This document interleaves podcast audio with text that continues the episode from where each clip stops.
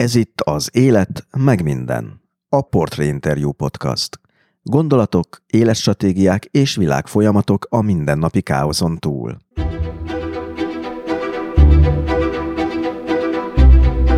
A humor eszközeivel világít rá, olykor nagyon is komoly témákra, például a természetvédelem ügyére, például egy környezetkárosító beruházásra a fertőtónál. Jaj, de jó ötlet. Ugye ott van egy ilyen szép tavunk is, az osztrákoknak ott a sok fasz a üdülőhelye, nekünk meg nincsen semmi. Hát az hogy lehet? Miért nincsen nekünk semmi? Ugye a Balatonon már nem tudunk vitorlázni, meg kimész, és már háromnak mész neki, majd itt vitorlázunk. Nincsen vízméség? Megoldjuk azt is. Litkai Gergely humorista, a Duma Színház egyik alapítója és vezetője, gyakran csinál viccet a politikából is, még akkor is, ha a téma nem mindig szívderítő.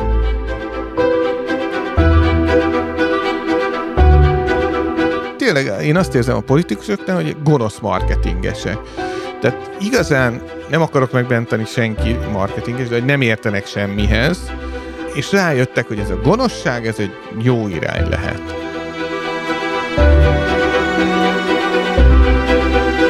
A legalantasabb ösztönökre és indulatokra játszó propaganda egy ideig valóban hatékony. Egy gond van vele. Igen nehéz visszacsinálni következményeit. Nagyon sokan gondolták már, hogy ezeket fogják tudni uralni. És ezeket nem lehet. Tehát az ember nem képes erre, hogyha kiszúr egy légvárat, vagy neki megy egy gumimedencének a metsziollóval, akkor ő azt mondja, hogy majd kézzel összetartja a keletkezett hasadást. Ez nem így működik.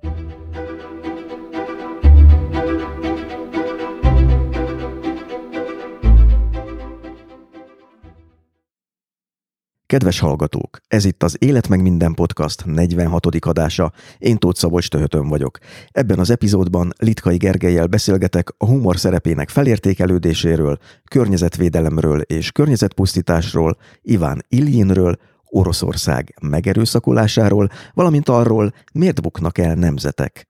Ebben a műsorban egyébként nincs állami pénz, nincs egyetlen forintnyi állami hirdetés sem, ám létezéséhez így a szponzorok mellett rád is szükség van. A műsort tehát támogathatod a Patreonon. A támogatás módját megtudhatod a műsor weboldalán, amelynek címe az életmegminden.hu.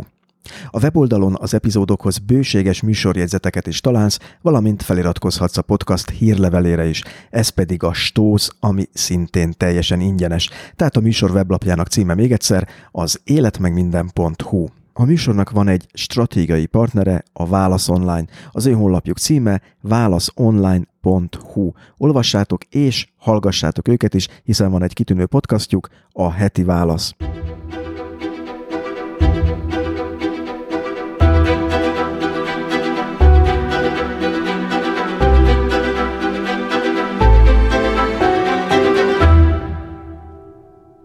Az 1976-ban született Litkai Gergely ma már egy valóságos humor nagyüzem, a Duma Színház produkciós vezetője, és egyik alapítója, és egyik tulajdonosa is, és a magyar stand-up komedi egyik megteremtője.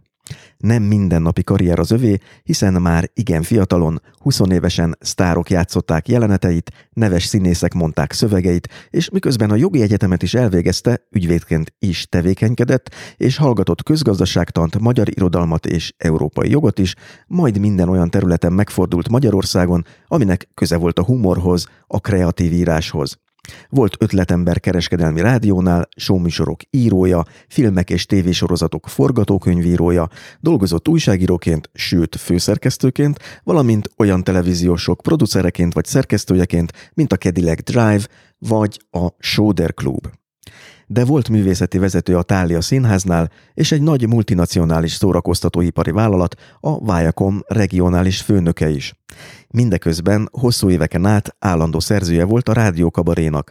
Talán nincs olyan műfaj, amelyben ne próbálta volna ki magát. Az életmű díjjal felérő Karinti gyűrűt 27 évesen kapta meg. Ebben az epizódban tehát Litkai Gergelyel beszélgetek a nevetés elméletéről, a magyar stand-upról, komikussá váló politikai rendszerekről, Istenről és a banánról, Az életről, meg mindenről. Kedves Gergely, köszönöm, hogy elfogadtad a meghívást, és nagy örömmel köszöntelek itt a műsorban. Én is köszöntöm a hallgatókat, és magamat is, mivel nagy hallgatója vagyok a podcastnak. Ó, köszönöm szépen. Viszont én rögtön magammal kezdeném, tehát hogyha már itt az egoizmusnál tartunk, meg hogy ki, kit kaserol és fényez meg itt rögtön a műsor elején, a szorongásaimról, lesz szó, mégpedig arról, hogy én amikor néztem a Duma TV-ben az előadásaidat itt készülve az interjúra, és a Duma TV az, amiről majd még lesz szó, úgyis a beszélgetés során, hogy ez micsoda. Lényeg az, hogy néztelek téged, és észrevettem, hogy te nagyon gyakran élsz azzal a lehetőséggel, vagy azzal a módszerrel, hogy a közönség soraiból szólítasz ki a színpadra embert, és én azt tudom, hogy milyen a közönség soraiból ezt megtapasztalni, tehát ez a rémület, kétségbeesés, szorongás, amit ilyenkor kelt az előadó, de mindig is meg akartam kérdezni, hogy milyen ez a másik oldalról nézve? Ugyanezeket élet tehát, vagy valami kegyetlenkedés van benne, amit kiélsz ilyenkor? Éppen ellenkezőleg azért hívok ki embereket, mert szerintem nagyon fontos, hogy érezzék, hogy mennyire lényeges a közönség egy humorista számára, és ez szerintem olyan egyedi pillanatokat tud szülni, amik sokkal jobban megmaradnak. Egyébként a tévéműsorokban nem szokott benne lenni, a Duma tévén most van egy ilyen lehetőségünk, hogy plusz tartalmakat is beleteszünk, ez inkább az én mániám, mert nagyon szeretek improvizálni, és erre ez egy remek lehetőség, mert egyrészt kereteket ad, tehát olyan improvizációkat szoktam azért csinálni, ahol tudom, hogy milyen irányba megy a dolog, másrészt nekem is izgalmat ad arra az estére, hogy ú, most milyen ember jön ki. Tehát voltak egészen extrém ilyen színpadra hívások, évekig ment az egyik estemben az, hogy az volt az utolsó szám a műsor, hogy valakit kihívtam, és a mobiltelefonját, aki azt mondta, hogy megnézhetem, végignéztem a mobiltelefonját, és megmondtam az alapján, hogy milyen ember. Odaadta neked a kezedbe? Ide adta a kezembe a mobilját, és akkor mindent, hogy milyen alkalmazások ki, vannak, ki amiből, amiből voltak néha kellemetlen helyzetek, de hát ez egy csodálatos pillanat volt nekem is, hogy meglássam, amit tényleg a legrejtettebb szerintem az ember életében, hogy mit hova tesz a mobiltelefonja. Ez azért érdekes egyébként, mert vannak ezek a vállalati tréningek, vagy ilyen összetartások, és én nagyon régen vettem ilyenen részt, szerencsére, és valamilyen előadás volt, és az előadónak gondolom ez egy ilyen bevett műsoreleme volt, hogy megkértem, hogy adjuk oda a másiknak a mobiltelefonunkat, és utána ugye az volt a kérdés, hogy milyen érzés volt az, hogy a másiknál van az az eszközünk, amin tulajdonképpen az életünk rajta van. És valószínűleg úgy rémlik nekem, hogy a közönség soraiban az általános érzés az a teljes elbizonytalanodás volt, és valami fajta félelem, hogy másnál van az az eszközöm, amin a családi fotóim vannak, a messengerem, a Tinder üzeneteim, stb. stb. stb. Tehát, hogy így belegondolok abban, hogy ezt valaki ott megtette a színpadon, az, az marha bátor dolog. Bátor is, de azért én arra ügyeltem, hogy ez azért egy vicc, tehát nem kezdtem el az üzeneteit olvasni, nem kezdtem el a fotók között turkálni. Az egésznek inkább az volt a lényege, hogy csak abból, hogy kinek milyen applikációja van egyáltalán letöltve a telefonjára, azokat hogyan rendezi mappába, nem rendezi mappába, milyen a nyitóképe, milyen a háttérképe, ugye a kis ikonok mögött, ez nagyon sokat elárul valakiről. Hát volt olyan, amikor belefutottam, hogy valakinek volt ilyen, hogy GPS-ek, ez volt a mappa neve, és kinyitottam, és benne volt a Tinder. Tehát kérdeztem, hogy van-e barátnője, és akkor állt föl egy lány, és ment ki. Tehát... Veszélyes üzem. Igen, ez veszélyes. Tehát ha jól értem, az azt jelenti, hogy, hogy a barátnője nem tudta, hogy ez az Hát, hogy ő tinderezik, ráadásul ugye ő nehogy, hogyha látja, hogy milyen mappák vannak a telefonján, akkor lássa, hogy ez neki ez a GPS. Aha. És abba volt elrejtve. Oppá, oppá. Igen, és igen. akkor voltak barát... ilyen uh-huh. kellemetlen pillanatok. Na ez most azért jó, amit mondasz, mert itt tulajdonképpen arra felé akartam minden elindulni, hogy azzal, hogy kihívsz a közönségből valakit, óhatatlanul ugye a vicc tárgyává teszed, tehát az előadás részévé emeled legalábbis, mert azt értem, és akkor erre majd megint kitérünk, és figyelmeztes arra, hogy most már a második olyan dolgot mondom, amire vissza kell térnünk, hogy a stand-up komediban az egy megszokott műfaj, hogy az ember magát állítja a célkeresztbe, de, de ilyenkor egy gyanútlan, vagy már a színpadon nem annyira gyanútlan közönségből kiválasztott ember áll, hogy mik azok a szabályok, amit itt neked szem előtt kell tartanod, hogy, hogy ebből ne legyen nagyon kellemetlen dolog. Hát most éppen elmondtam Igen, ilyet, amikor ez, ezt... ez volt szerintem a legkellemetlenebb valaha, de azután nagyon ügyeltem arra, hogy senkit ne hozzak ilyen kellemetlen helyzetbe. Én szerintem Egyébként nem az a lényege a stand hogy az ember magáról beszéljen, és a maga esendőségét ossza meg, hanem hogy emberi dolgokról beszéljen. És nyilván ennek a része az is, hogy az ember a saját esendőségét osztja meg a közönséggel, de én azt szerettem, amikor kihívok valakit, hogy a közös esendőségeinkről ad alkalmat beszélni, vagy ad lehetőséget arra, hogy beszéljünk róla. Ha ő elmondja, hogy így rendezi mappákba, akkor el tudom mondani, hogy én is, és megkérdezem, hogy ki rendezi még így, és hogy ezt miért csinál csináljuk így, mi ennek az oka, miért viselkedünk így. Ez az, ami engem motivál ebben, hogy bemutassam, és ez mindig egy jó prezentáció, olyan, mint egy fizika kísérlet, hogy amikor látjuk, hogy a szemünk előtt történik meg valami, nem egy előre kitalált, megírt dolog, hanem egy ráébredés, az sokkal mélyebb érzelmeket, sokkal nagyobb nevetéseket tud kiváltani a közönség. Tehát valami fajta önmegismerés? Rácsodálkozás szerintem, ami a humornak egyik fontos eleme. Másrésztről valami közös hangnak a megütése, harmadrésztről pedig a pillanat megszületése és buborékként való szétpukkadása. Ugye, tehát uh. ez, a, ez szerintem nagyon fontos az improvizációban a színpadon, hogy mindannyian érezzük, hogy ez most az egyszer történt meg. Tehát ezt nem lehet megismételni, ez már így rögződött az idő tengerében, amely tova hullámzott. Most akkor rögtön hallhattuk, hogy benned egyszerre van jelen egy egzisztencialista filozófus, egy költő és egy viselkedéskutató ezek szerint. De itt a humorra visszatérve, én megmondom őszintén, hogy elvégeztem a házi feladatot, elolvastam egy 30 oldalas tanulmányt a Stanford lexikonból a nevetés kutatás történetéről, és én meglepve tapasztaltam azt, hogy nagyon sokáig, egészen az 1900-as évek elejéig tulajdonképpen arra koncentráltak azok, akik megpróbálták megfejteni, mint ahogy te most itt nagyon plastikusan elmondtad az egyik humorforrást itt a pillanat megszületésében, meg a spontaneitásban, de a gondolkodás történet inkább arra koncentrált, hogy a kinevetés történetre azt láttam. Egészen Platontól Henri Bergsonig azon filozofáltak az emberek, hogy, hogy hogyan lehet ezt elkerülni, hogy valaki nevetségessé váljon. Itt az a kérdés, hogy vajon miért lehet az emberben ez ennyire erős, ez a, amikor arra gondol, hogy nevetés, hogy ú, uh, ne én legyek annak a középpontjában. Pontos választ nem tudok adni, de nagyon érdekes párhuzamokra lehet bukkanni. Egyébként én eredetileg jogász vagyok, és jogtörténetből ez volt az első, hogy mik voltak a szankciók még így a régi társadalmakban, vagy egyáltalán a mielőtt elkezdett volna a jog megszületni a saját formájában, és háromféle fő büntetés volt. Volt az egyik a kiközösítés, amikor ugye a csoportból kivetettek valakit azért, amit csinált. A másik volt a halál, vagy a halálnál enyhébb, de egy kis halált jelentő testi büntetések, ugye amikor megcsonkították. És a harmadik ilyen csoport volt a kinevetés. Ami egy hasonló, ami egy olyan súlyos büntetés. Hasonlóan súlyos büntetés volt, mint az előző kettő. Nyilván az emberek jobban szerették, a kinevetik őket, mint hogyha megkövezik, de...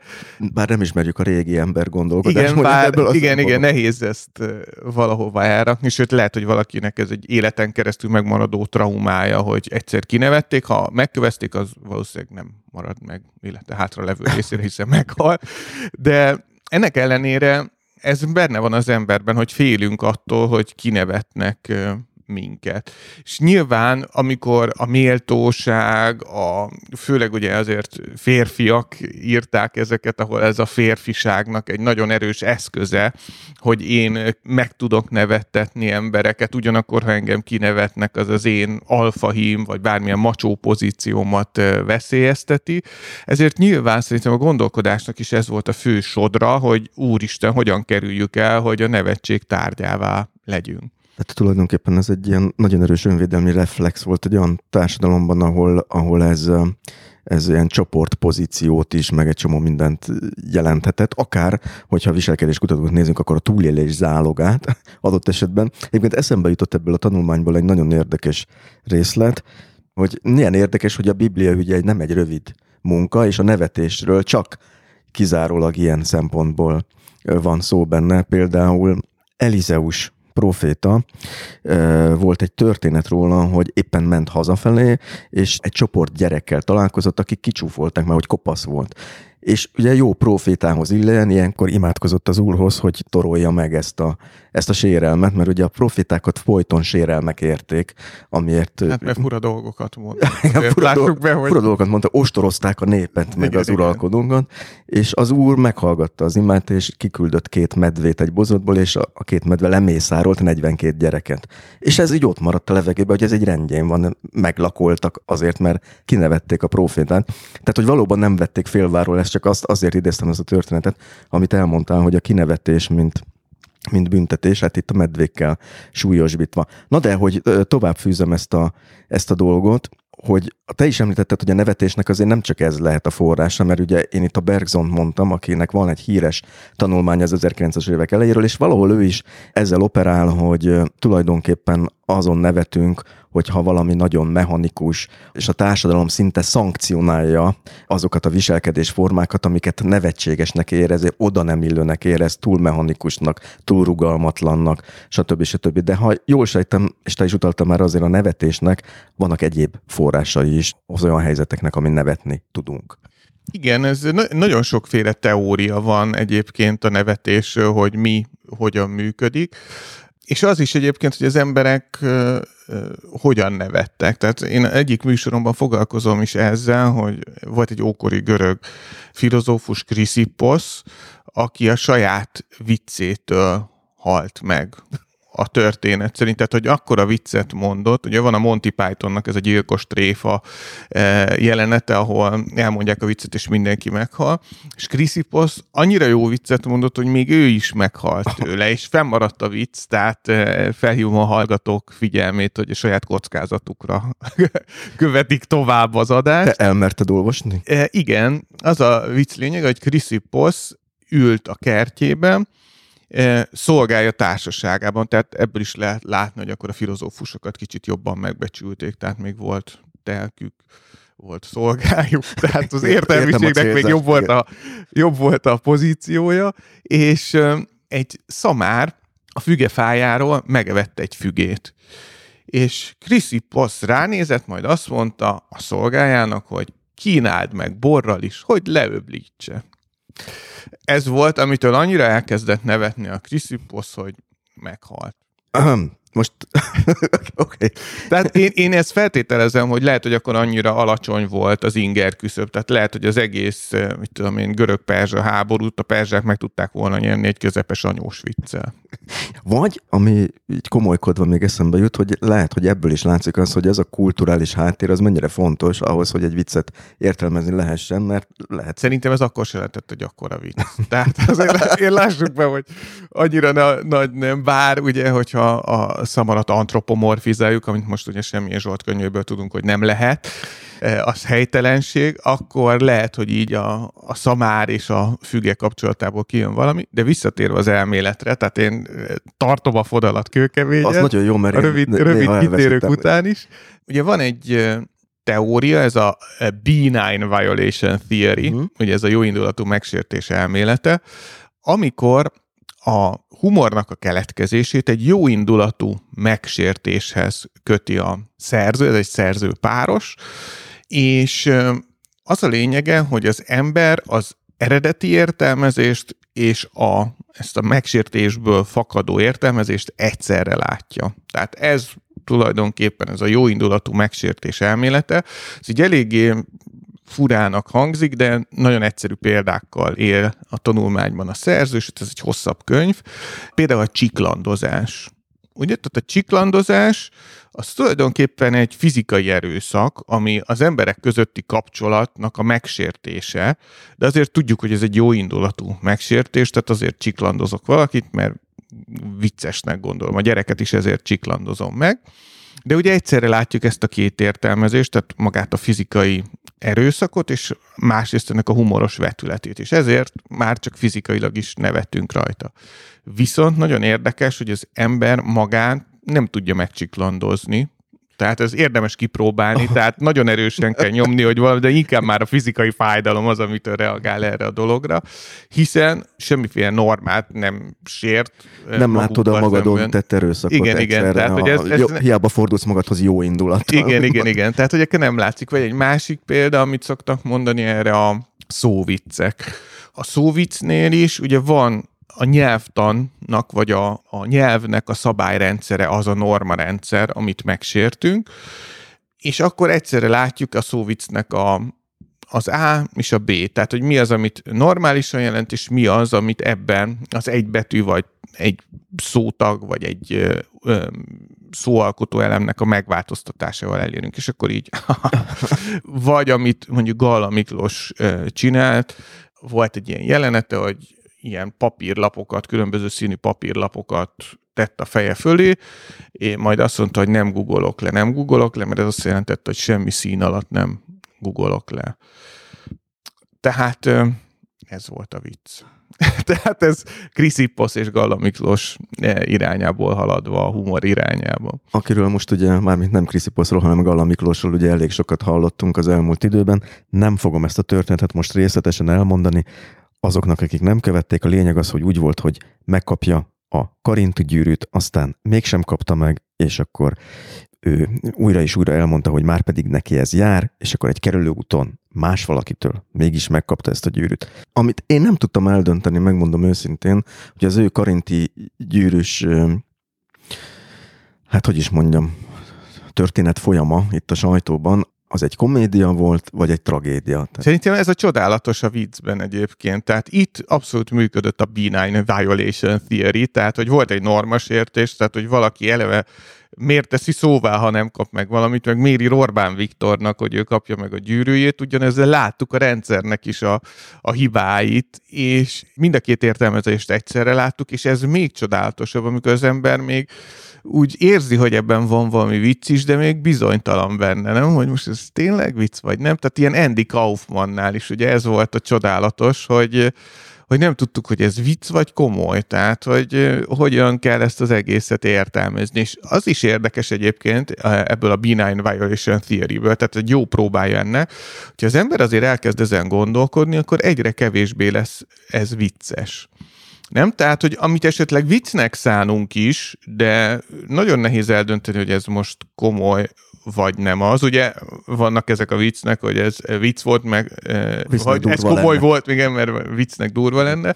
Tehát, hogy itt is ezt látjuk, hogy akkor már nem olyan őszintén nevetünk rajta, hanem bekapcsol egy, egy reflex az emberben, vagy bekapcsol egy kontrollmechanizmus, hogy ú, ezzel azért csínyán kell bánni. Aha. De te végül is akkor melyikre szavaztál itt, komédia vagy tragédia? Én nem, nem akartam ezt eldönteni, szerintem magamban mind a kettő érvényes és szórakoztató értelmezése volt a, ennek a helyzetnek, csak ahogy talán már valahol mondtam ezt, hogy én, én szomorú voltam. Tehát, hogy én, én is kaptam karinti gyűrűt, és az nekem azért egy elég nagy megtiszteltetés. Ráadásul te, ha jól emlékszem, 20 éves korodban kaptad, igen, nagyon igen, fiatalon. Igen. igen.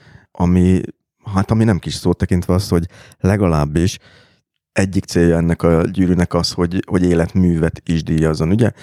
Hát erre majd visszatérünk, hogy te ifjú titánként hogyan kerültél itt a reflektorfénybe. Hát De... odáig meg volt az életművem, csak úgy, mint mondjuk ilyen fiatalon elhunyt költők, csak én tovább éltem, elkövettem ezt a hibát.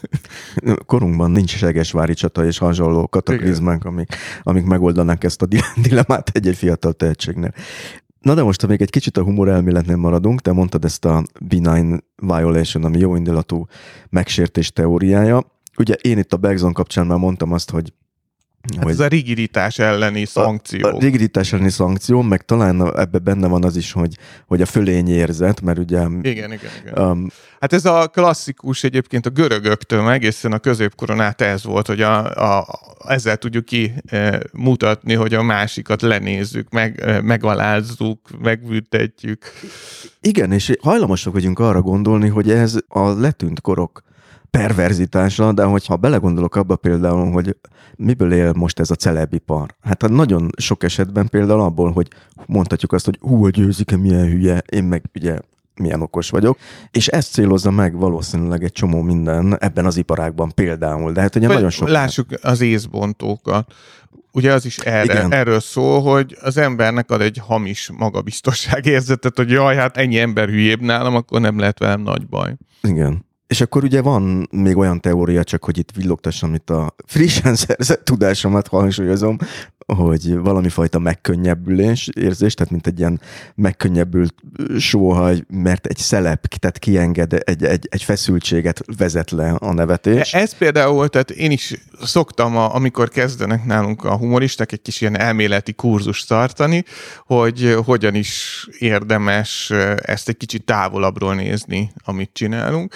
És például a megkönnyebbülés ez szerintem egy nagyon rossz irány. Tehát nyilván ez is egy hatása annak, hogyha az ember nevet, de hogy nagyon sokszor a humornak bizonyos irányai plusz feszültséget keltenek, éppen ellenem menve ennek a megkönnyebbülés teóriának. Tehát ezért ez lehet egy eleme, vagy bizonyos viccek esetén lehet, amikor az ember mondjuk kiáll a színpadra, és elmondja, hogy mi történt vele tegnap, és akkor is egy ilyen feldolgozási, vagy ilyen coping eh, mechanizmus eh, pszichológiailag, vagy megküzdési mechanizmus, de azért ez a nézők számára sok esetben nem feltétlenül ez. Tehát például a politikai humor. Különösen, hogyha kihívsz valakit a színpadra. Igen, igen, igen. Tehát, hogy a politikai humor azért sokakban feszültséget kell. Tehát, hogy ha az egyik oldala vicce az ember, akkor az egyik oldal követőiben azért nem egy megkönnyebbülést, hanem inkább dühöt, felháborodást, egyéb dolgokat. Vagy mondjuk, ha vallási viccelődés, ugye, ami szintén sokaknak az érzelmét sérti, aki úgy gondolja, hogy ez egy olyan dolog, amivel nem lehet viccelni. Tehát lehet, hogy valaki megkönnyebbül, hogy ó, végig ő is úgy gondolja, mint én, de nagyon sok embernél ez megterhelő. Na most itt nagyon sok minden előjött, amit mondtál. Harmadik kitérő, ezt jegyezzük föl, hogy tabuk, politika, vallás, ugye létezhetnek ilyenek, ki mit érez sértőnek, de hogy még itt befejezem ezt a listát, tehát ugye volt a, ez a jóindulatú megsértés emlete, a fölény, a rigiditás elleni szankció, kiengedés, mint szelep, és volt még itt egy olyan, ami nagyon közel állhat a jó indulatú megsértéshez, hogy valami fajta normarendszert sért, várakozásokat sért a, a humor. És én itt kiírtam egy idézetet, csak hogy itt illusztráljam itt, a, a, te is mondtál a Gallától egy példát, és ha már az abszurdnál maradunk, akkor van a Doláksali Robertnek egy nagyon híres rövid jelenete. Igen, igen, igen, igen. Azt igen. felolvas, meg gondolom, hogy ismered. Igen, már van egy tippem, hogy melyik lesz. Igen, de én felolvasom, mert a hallgatók nem biztos, hogy tudják be, valószínűleg nagyon sokan ismerik. Egy házassági hirdetésről van szó, már itt bólogatsz, Igen. ami így szól, hogy én egy özvegyen maradt, hivatásának élő, káros szenvedélyektől tartózkodó, komoly tudományos munkát végző egyetemi professzor vagyok, keresem azt a zeneszerető, természetkedvelő, színházba járó, romantikus lelkű, intelligens, művelt kedves hölgyet, aki leszopna. Na most ugye rögtön elértük azt, hogy rákerüljön majd az, az explicit jelzés a, az epizódra, de hogy igen, itt talán ezzel érthető egy kicsit, hogy van egy várakozásunk, amit az utolsó szó megsért. Igen, ez egy nagyon híres, vagy nagyon gyakori poén technika, ezt úgy hívják, hogy reversal gag, egyébként amikor megfordul, tehát amikor a, egy irányba vezeti a hallgatót, vagy a nézőt az előadó, és ugye a végén ez megfordul. Ez Woody Allen csinált nagyon sok ilyen reversal gaget, vagy szokták úgy is hívni, hogy switcheroo és ebből talán a leghíresebb az Arisztokraták című vicc, amiből készült egy dokumentumfilm is, hogy híres stand mondják el ezt a viccet.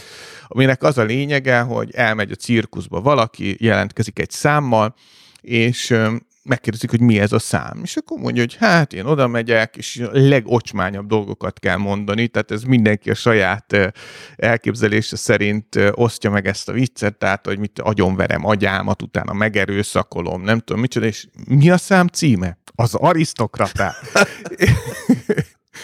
és tehát ez egy ilyen klasszikus ugyanez vét, aki leszopna, tehát hogy ez a, hogy még explicitebb legyen, így indokolt legyen a 18-as karika.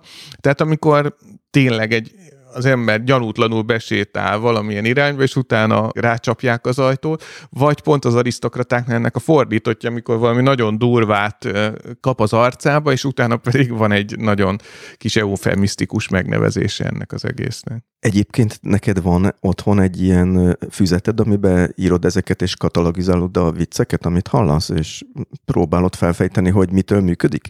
Nem, kata- nem katalogizálom, már csak azért is, mert nehéz kiejteni ezt a szót. Nekem se sikerült. De e, írom folyamatosan az ötleteket, és azt szoktuk csinálni egyébként, hogy most is a workshopon van nálunk ilyen, hogy mindenki küldje be a kedvenc stand és akkor nézzük meg, hogy mi micsoda, vagy miért működik, miért jó, miért csinálja nagyon jól, aki csinálja, és akkor úgy kicsit ilyen elemzően is megnézzük ezeket a vicceket, de magamnak nem szoktam kategorizálni, hogy na most ez egy ilyen vicc, olyan vicc, olyan vicc. Sokszor keresnek meg, hogy hogyan legyünk viccesek, tehát olyan cégek, emberek, bármi. És szerintem az egyik legnagyobb tanulság ebben, hogy ami soha nem abszolút igazság, csak megfontolandó, hogy a gondolati ritmus, tehát nagyon fontos a, a humorban a ritmus, és ezen belül is a gondolati ritmus. Tehát, hogyha valaki csak ilyen gegekkel dolgozik, akkor egy idő után az monotonná válik, mert mindig tudjuk, hogy de, de, de, de, de, de. A végén jön a Igen, és akkor utána jön a, a visszacsatolás. És ezért vannak nagyon sok kivétel, tehát nagyon sok, akik ilyen nagyon dark comedy csinálnak, ott ez egy nagyon jó módszer erre, tehát egy nagyon szép, tiszta dolog, hiszen az emberek elvárásait menedzseli egy ideig, hogy megy, megy, megy, és utána jönnek rá nagyon durva, fekete humorból merítő dolgok, mint olyan Anthony Jeselnik, nek a művészetét tudom idehozni, aki nagyon gyakran alkalmazza szintén. Akit én nem ismerek, megmondom őszintén. Volt itt Magyarországon is. Tehát ő még egy mai napig működő. Persze, abszolút. Stand-upos? Stand-upos, uh-huh. igen, nagyon jó. De ha jól sejtem, akkor ha olyan dolgot kell mondanunk, amit valószínűleg mindenki ismer, akkor a Monty Python jeleneteinek egy jelentős része is épített erre a normasértésre. Igen, igen, de ott is most nem akarok nagyon sokáig még humor elvéletről beszélni, az üdik szerintem az, az, az olyan száraz, meg mindig szoktam idézni ilyenkor József Attillát, ugye, hogy költő vagyok, mit érdekelne engem a költészet maga. De a Monty Pythonnál nagyon-nagyon sok módszer van, nagyon sok olyan új ötlet és megközelítés, amit azóta is alkalmaznak jelenetírásban, stand-upban, mindenféle dologban. Tehát az abszurditásnál ugye gyakorlatilag sokszor az működik csak, hogy egy dolgot változtassunk meg a képletben, és már is az egész teljesen mást jelent. Ugye a filozófusok foci meccse, mi az egyetlen ötlet, hogy filozófusok játszanak, de ugyanúgy vannak szabályok, ugyanúgy van bíró, ugyanúgy van közvetítés. Tehát, hogy egy kis dolognak a megváltoztatásával teljesen megváltozik az az univerzum, amiben mi ezt látjuk. Ugye itt is e, megsértünk egy, egy eh, normát, hogy a futballt focisták játszák, és nem filozófusok.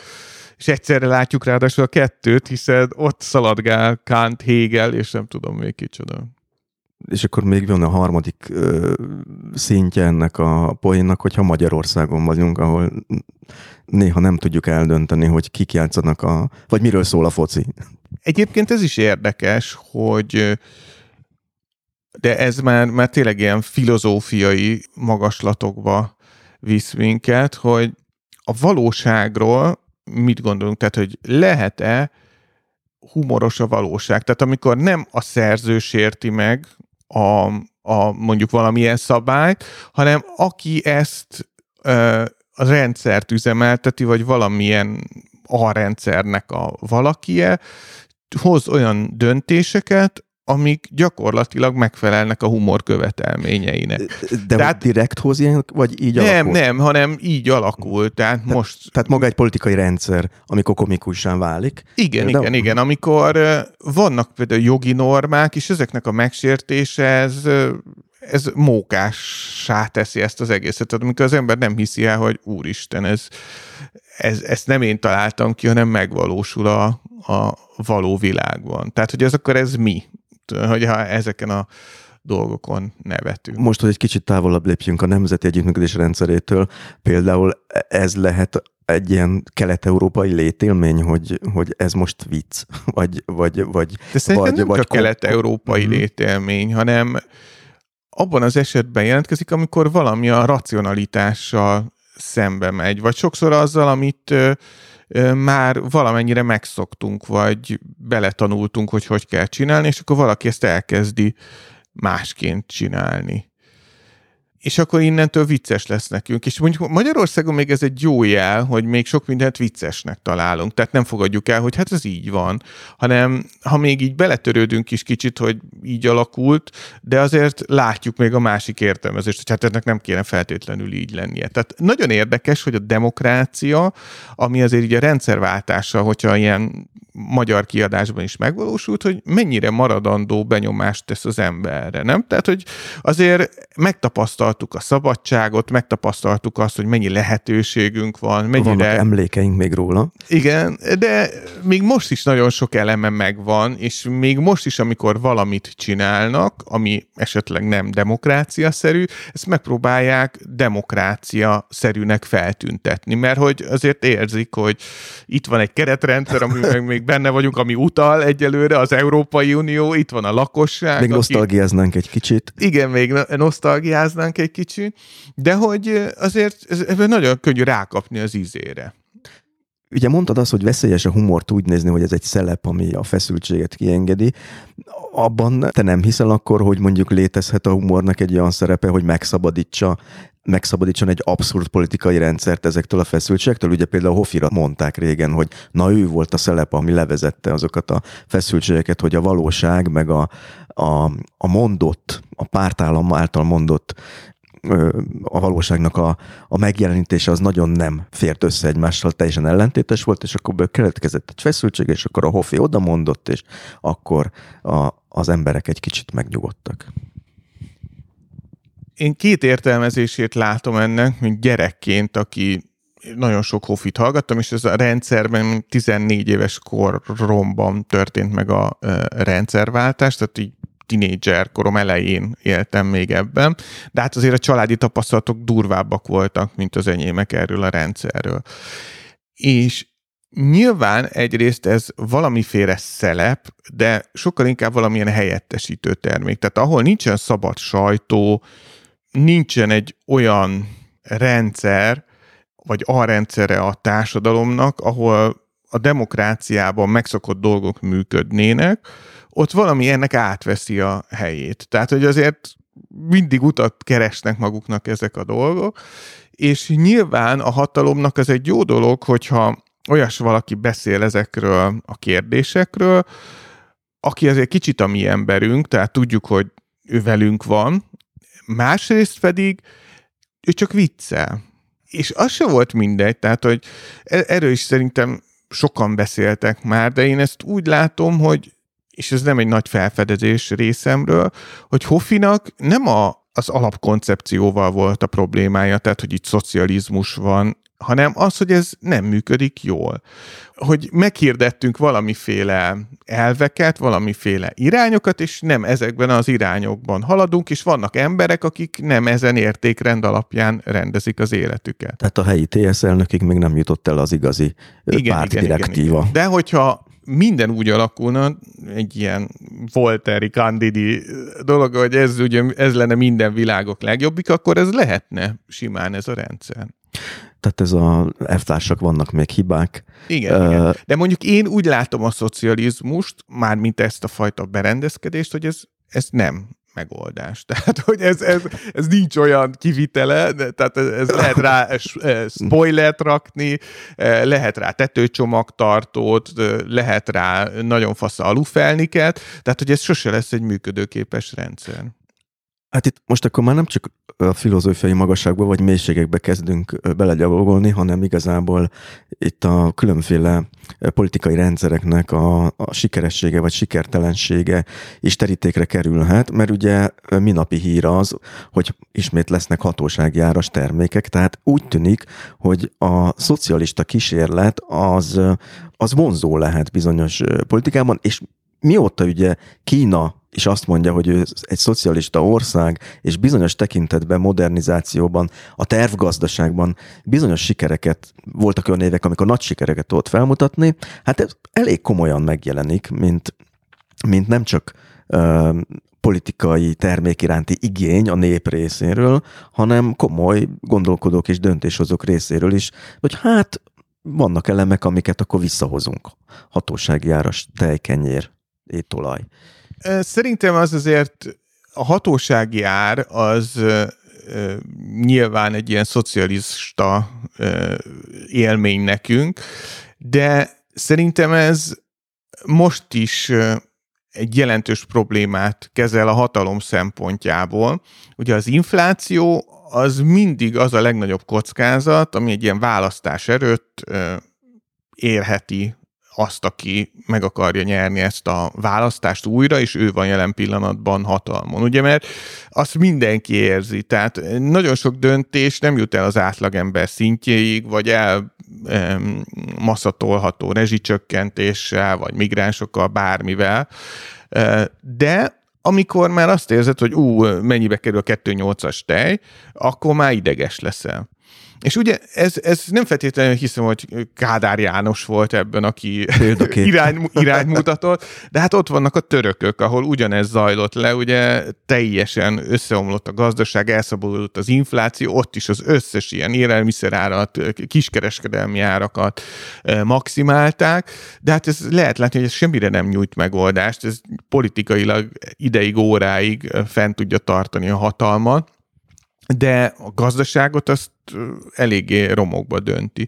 Tehát az már tényleg csak habatortán, hogyha így az egészségtelen ételeknél járunk, hogy ez milyen üzenet már a lakosságnak, ugye, ahol rettenetes az egészségi állapotunk, tehát 60% fölött van a túlsúly, az elhízás, két és fél millió embernek van alapbetegsége, ami a, több mint a lakosság negyede az, az hihetetlenül magas szám. Ott mit támogatunk? Búzafehér liszt, kristálycukor, étolaj, sertés karaj, vagy nem tudom, vagy sertés comb, azt hiszem. Tehát, hogy ebből még a csirkemél úgy, ahogy, hogyha olyan körülmények között állítják elő, jó lehet, és nem egy ilyen antibiotikumos csirke, amit gyakorlatilag mindenféle antibiotikumnak elő fog állni, ellen fog állni a szervezetünk, de hogy ez milyen üzenet már, hogy egyétek ezt. Jó, azt én értem, és ebben tényleg van egy abszurditás, de azért gondoljunk bele, hogyha azt mondták volna, hogy mostantól hatósági áras lesz a brokkoli. Tehát, hogy mint Igen, politikai üzenet én, nem megy át, Én, én mint, mint, ha humorista lennék, biztos bekockáztatni, hogy a tönköly kenyér, ugye? Végre vagy teljes kiörlésű ros hatósági áras. Nyilván ez nagyon hamar ahhoz vezetne, hogy ezek eltűnjenek a boltok polcairól, egy hatósági áras roskenyér, de de hát ilyen szempontból én nem, nem érzem, hogy ez feltétlenül egy ilyen szocialista reflex lenne, egy abszolút a, egy logikus hatalmi e, reflex. Az emberekben viszont szerintem biztos van valamilyen nosztalgia, csak hogy ez a generáció azért fogy, e, aki ebben nőtt föl, hogy a mi problémáinkat magunkon kívül kell megoldani, és nem felelős polgárként veszünk részt ebben a rendszerben, hanem mint a, mindannyian az államnak lennék valamilyen furcsa munkavállalói, gyermekei. vagy gyermekei, akikről neki gondoskodnia kell.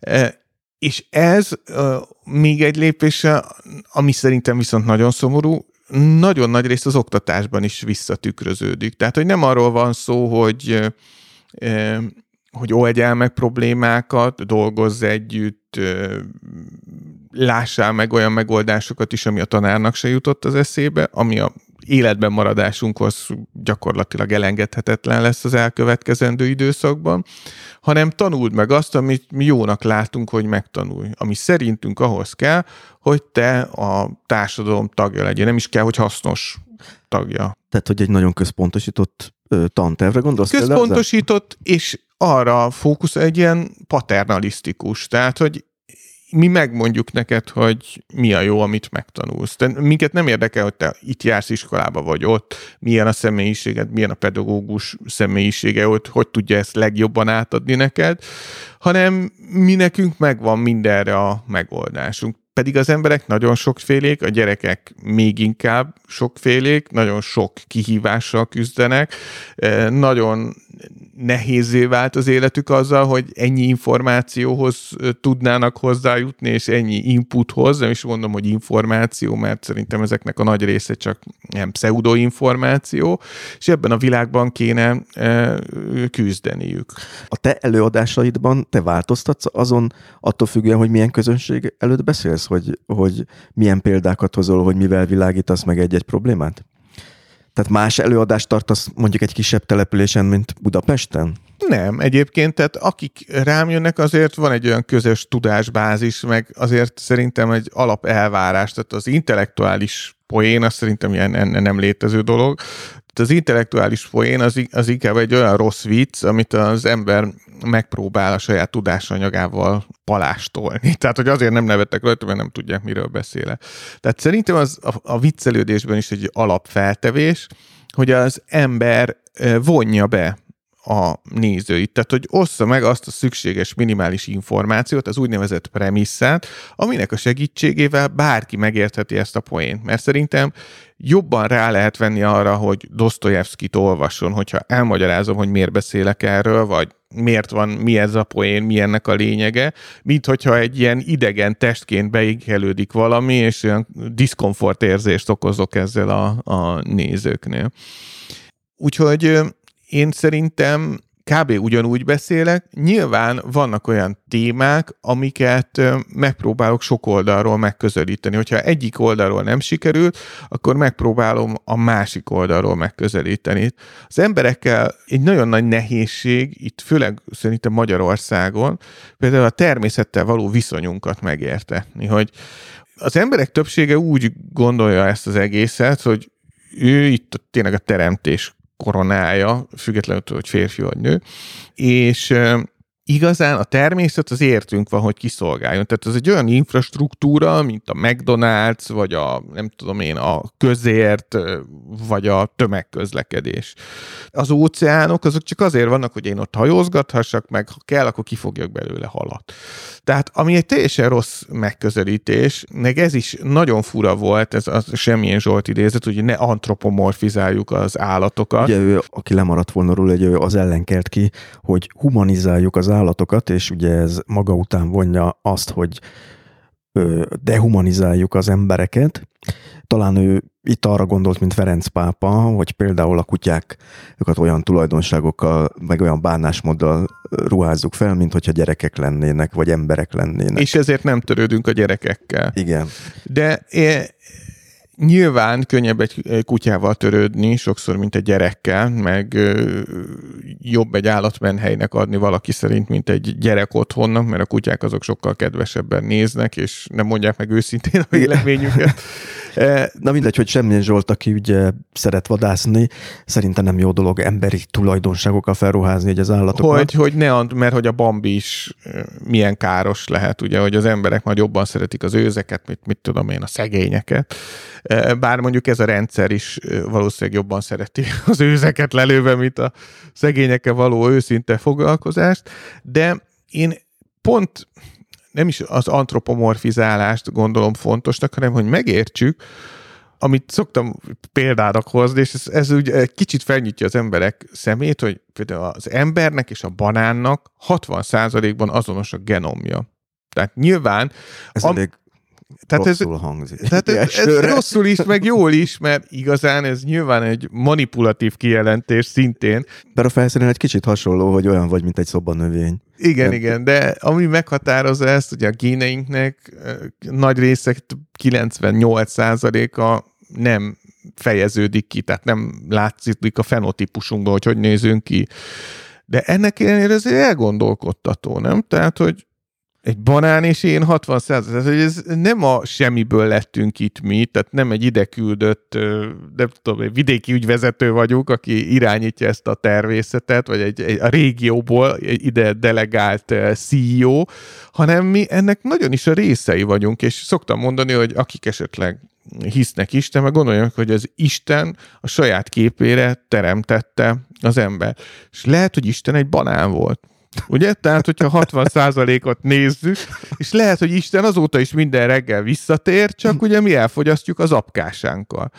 Tehát, tehát hogy szerint... Értem a célzást, igen, de csak eszembe jutott az, hogy nyilván ez a, ez, hogy mi itt egy ilyen vállalatigazgatóként próbáljuk menedzselni a föld erőforrásait. Ebben talán az is benne lehet, nem biztos, csak szokták mondani, hogy ugye kiragadott idézet a teremtés könyvéből, most nem tudom szó szerint idézni, mert műveletlen vagyok, de ugye hajtsd igád alá a, az állatokat, a növényeket. Azóta azért született pár jobb könyv. Igen, tehát, lehet, ez, hogy... Ez, tehát tudom, hogy a, a, a Biblia az egy nagyon fontos és kultúrtörténetileg meghatározó, nagyon-nagyon szuper könyv, amiben korábban ugye lemészárolták két medvével a 42, 42 kisgyermeket. Igen, igen. Tehát, hogy azért, azért ez a hajcsdigádba. Igen, hogy bizonyos cselekedeteknek a megítélés lehet, azóta hogy, változott. Hát lehet, hogy ezt érdemes átgondolni, hogy nem mindent úgy csináljunk, illetve azokat a dolgokat csináljuk, amik most is jók a Biblia szerint, mert ezekre egyébként nem szoktunk akkora hangsúlyt fektetni. Ha már itt vagyunk a környezetvédelemnél, vagy természetvédelemnél,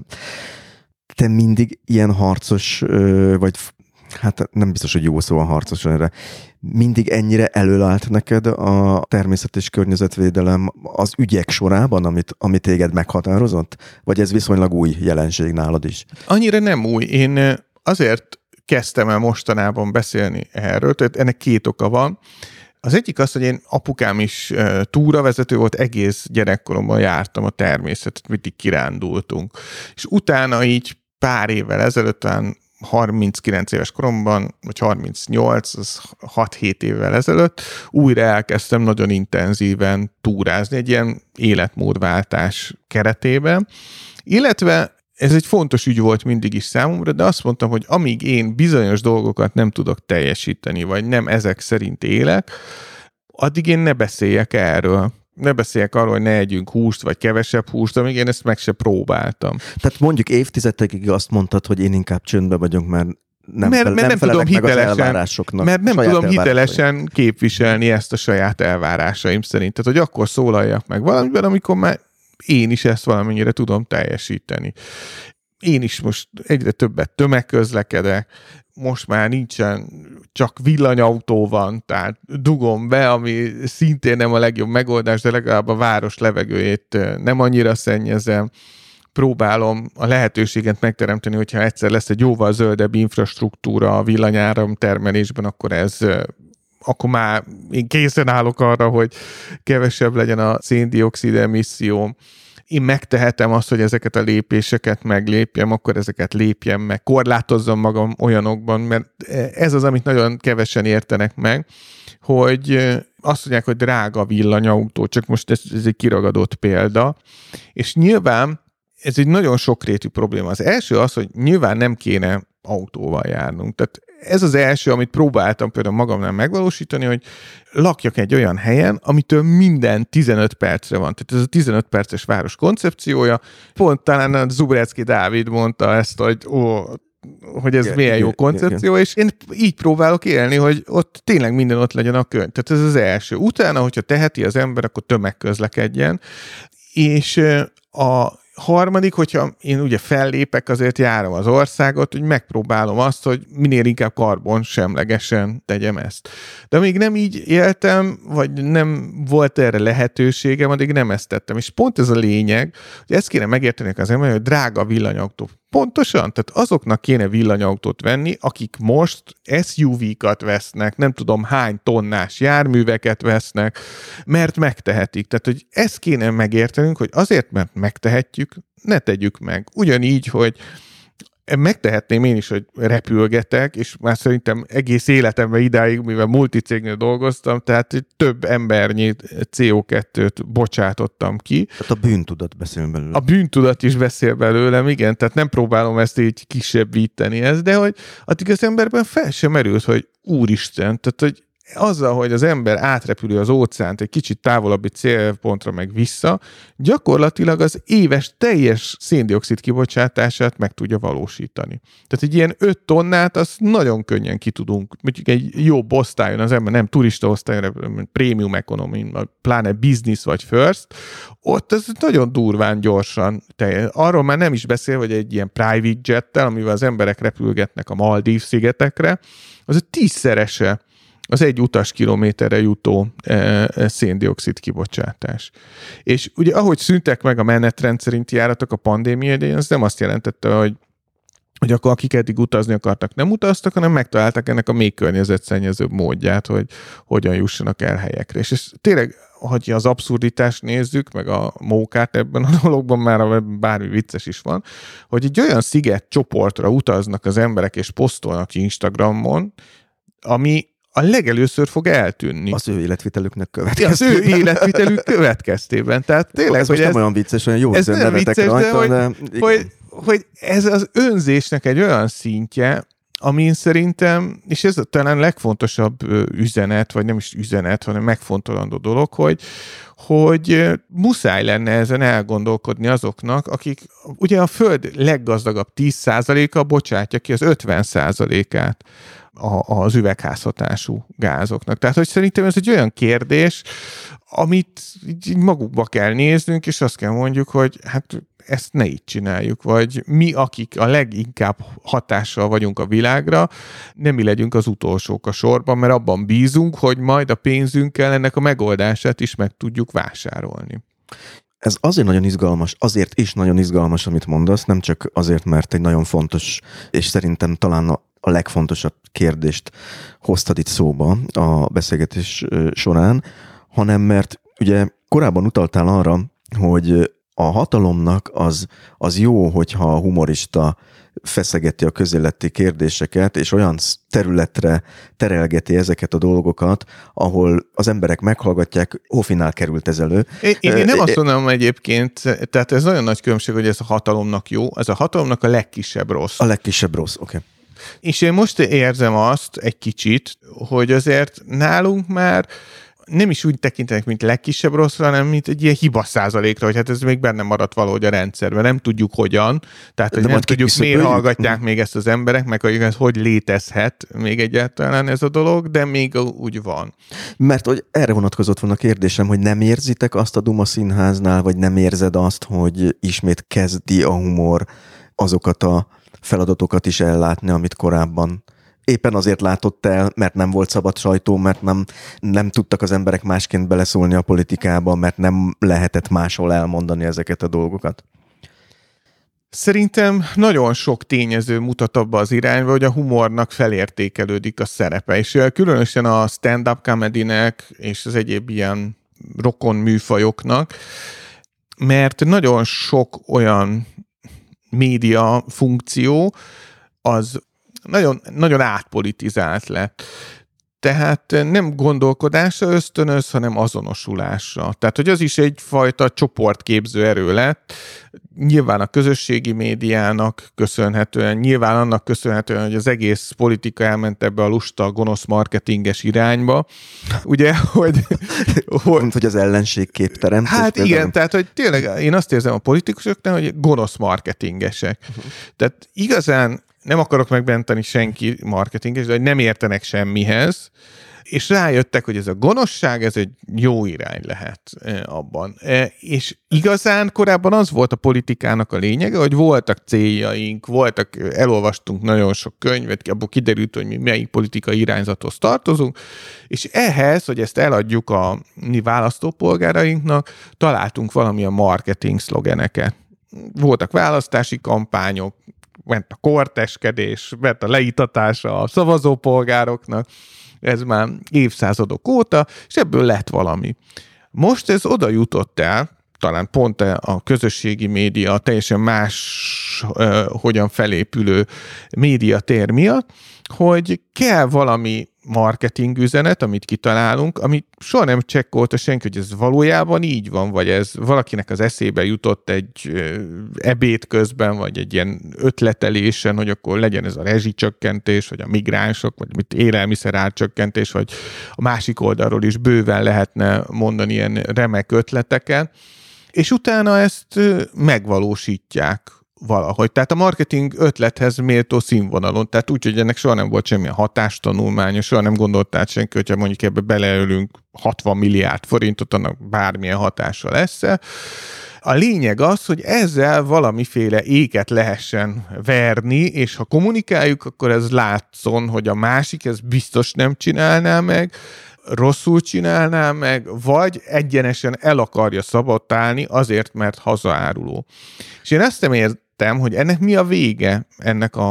A... De a, a, a vége az egy nagyon fontos kérdés, csak hogy jól értem-e, tehát azt mondod, hogy itt most már nem a politikai üzenet vagy cél az elsődleges, hanem az, hogy hogyan tudunk minél hatékonyabban politikai táborokat képezni, mert a politikai Egyrészt táborok... nyilván ez az identitás politikának, a mert politikának az, az jelenti a, a hatalmi bázisomat. A de tábor. hogy egy idő után már ez az identitás politika is, ugye, hogy már megvan az identitásunk, tehát az is egy fázisa ennek a dolognak, és az identitás politika felépülése után van a, hogyan találjunk ki valami hülyeséget, hogy még a táborunk egyben maradjon, ami nem is identitás sokszor, hanem mintha úgy akarnál rávenni valakit arra, hogy veled együtt maradjon, hogy együtt kiraboltok egy bankot. Érted? Tehát, hogy gyakorlatilag egy ilyen... Ez, gyorsan akartam mondani, de egy bizonyos, a tábornak egy bizonyos körére tulajdonképpen szó szerint is érthető. Hogy együtt legyünk, e, e, együtt legyünk a bűnben, nem? Tehát, hogy, hogy, hogy mártozzunk meg valamiben közösen, és akkor utána innentől már nem engedhetjük el egymás kezét, hiszen akkor bűnhődnénk, hogyha a másik fél kerülne hatalomra. Az biztos, hogy egyébként a jelenlegi kormánypárti identitás képzésben már, ami nem a választókat, hanem a belsőbb köröket illeti, a bűnrészességnek ez a megteremtése, ez szerintem pszichológiai cél. Tehát ez elég nyilvánvalónak tűnik számomra. Igen, és ami nagyon érdekes ebből a szempontból, és pont az, hogy miért van a humornak szerepe, hogy mi még valamennyire tényleg azt mondjuk, ami a valóság. Tehát még a, a, a valóság is most már tényleg csak alternatív valóságok léteznek, tehát nincs egy ilyen megbízható, most talán indult a 444, indított egy fact-checking oldal, de Igen. most a 444 indította, nem a Magyar Tudományos Akadémia, tehát itt is, amikor valaki lecsekkolja a 444 eh, egykori dolgozója, nem tudom ki fogja ezeket a tényeket csekkolni, nyilván az lesz erre a válasz, de hát, hogy ezeket kicsekkolta le ezeket a tényeket, ugye? És akkor majd indít gondolom a másik oldal is egy tényellenőrző oldalt, ahol majd megírják, hogy a mit megjelent tény az miért nem igaz, és innentől nincsen, amit talán valahol mondta ezt, hogy nincsen valóság konszenzus. Régen még azt hiányoltuk, hogy nincsenek Magyarországon olyan közös értékeink, amik mindenki számára egyértelműek és kikezdhetetlenek.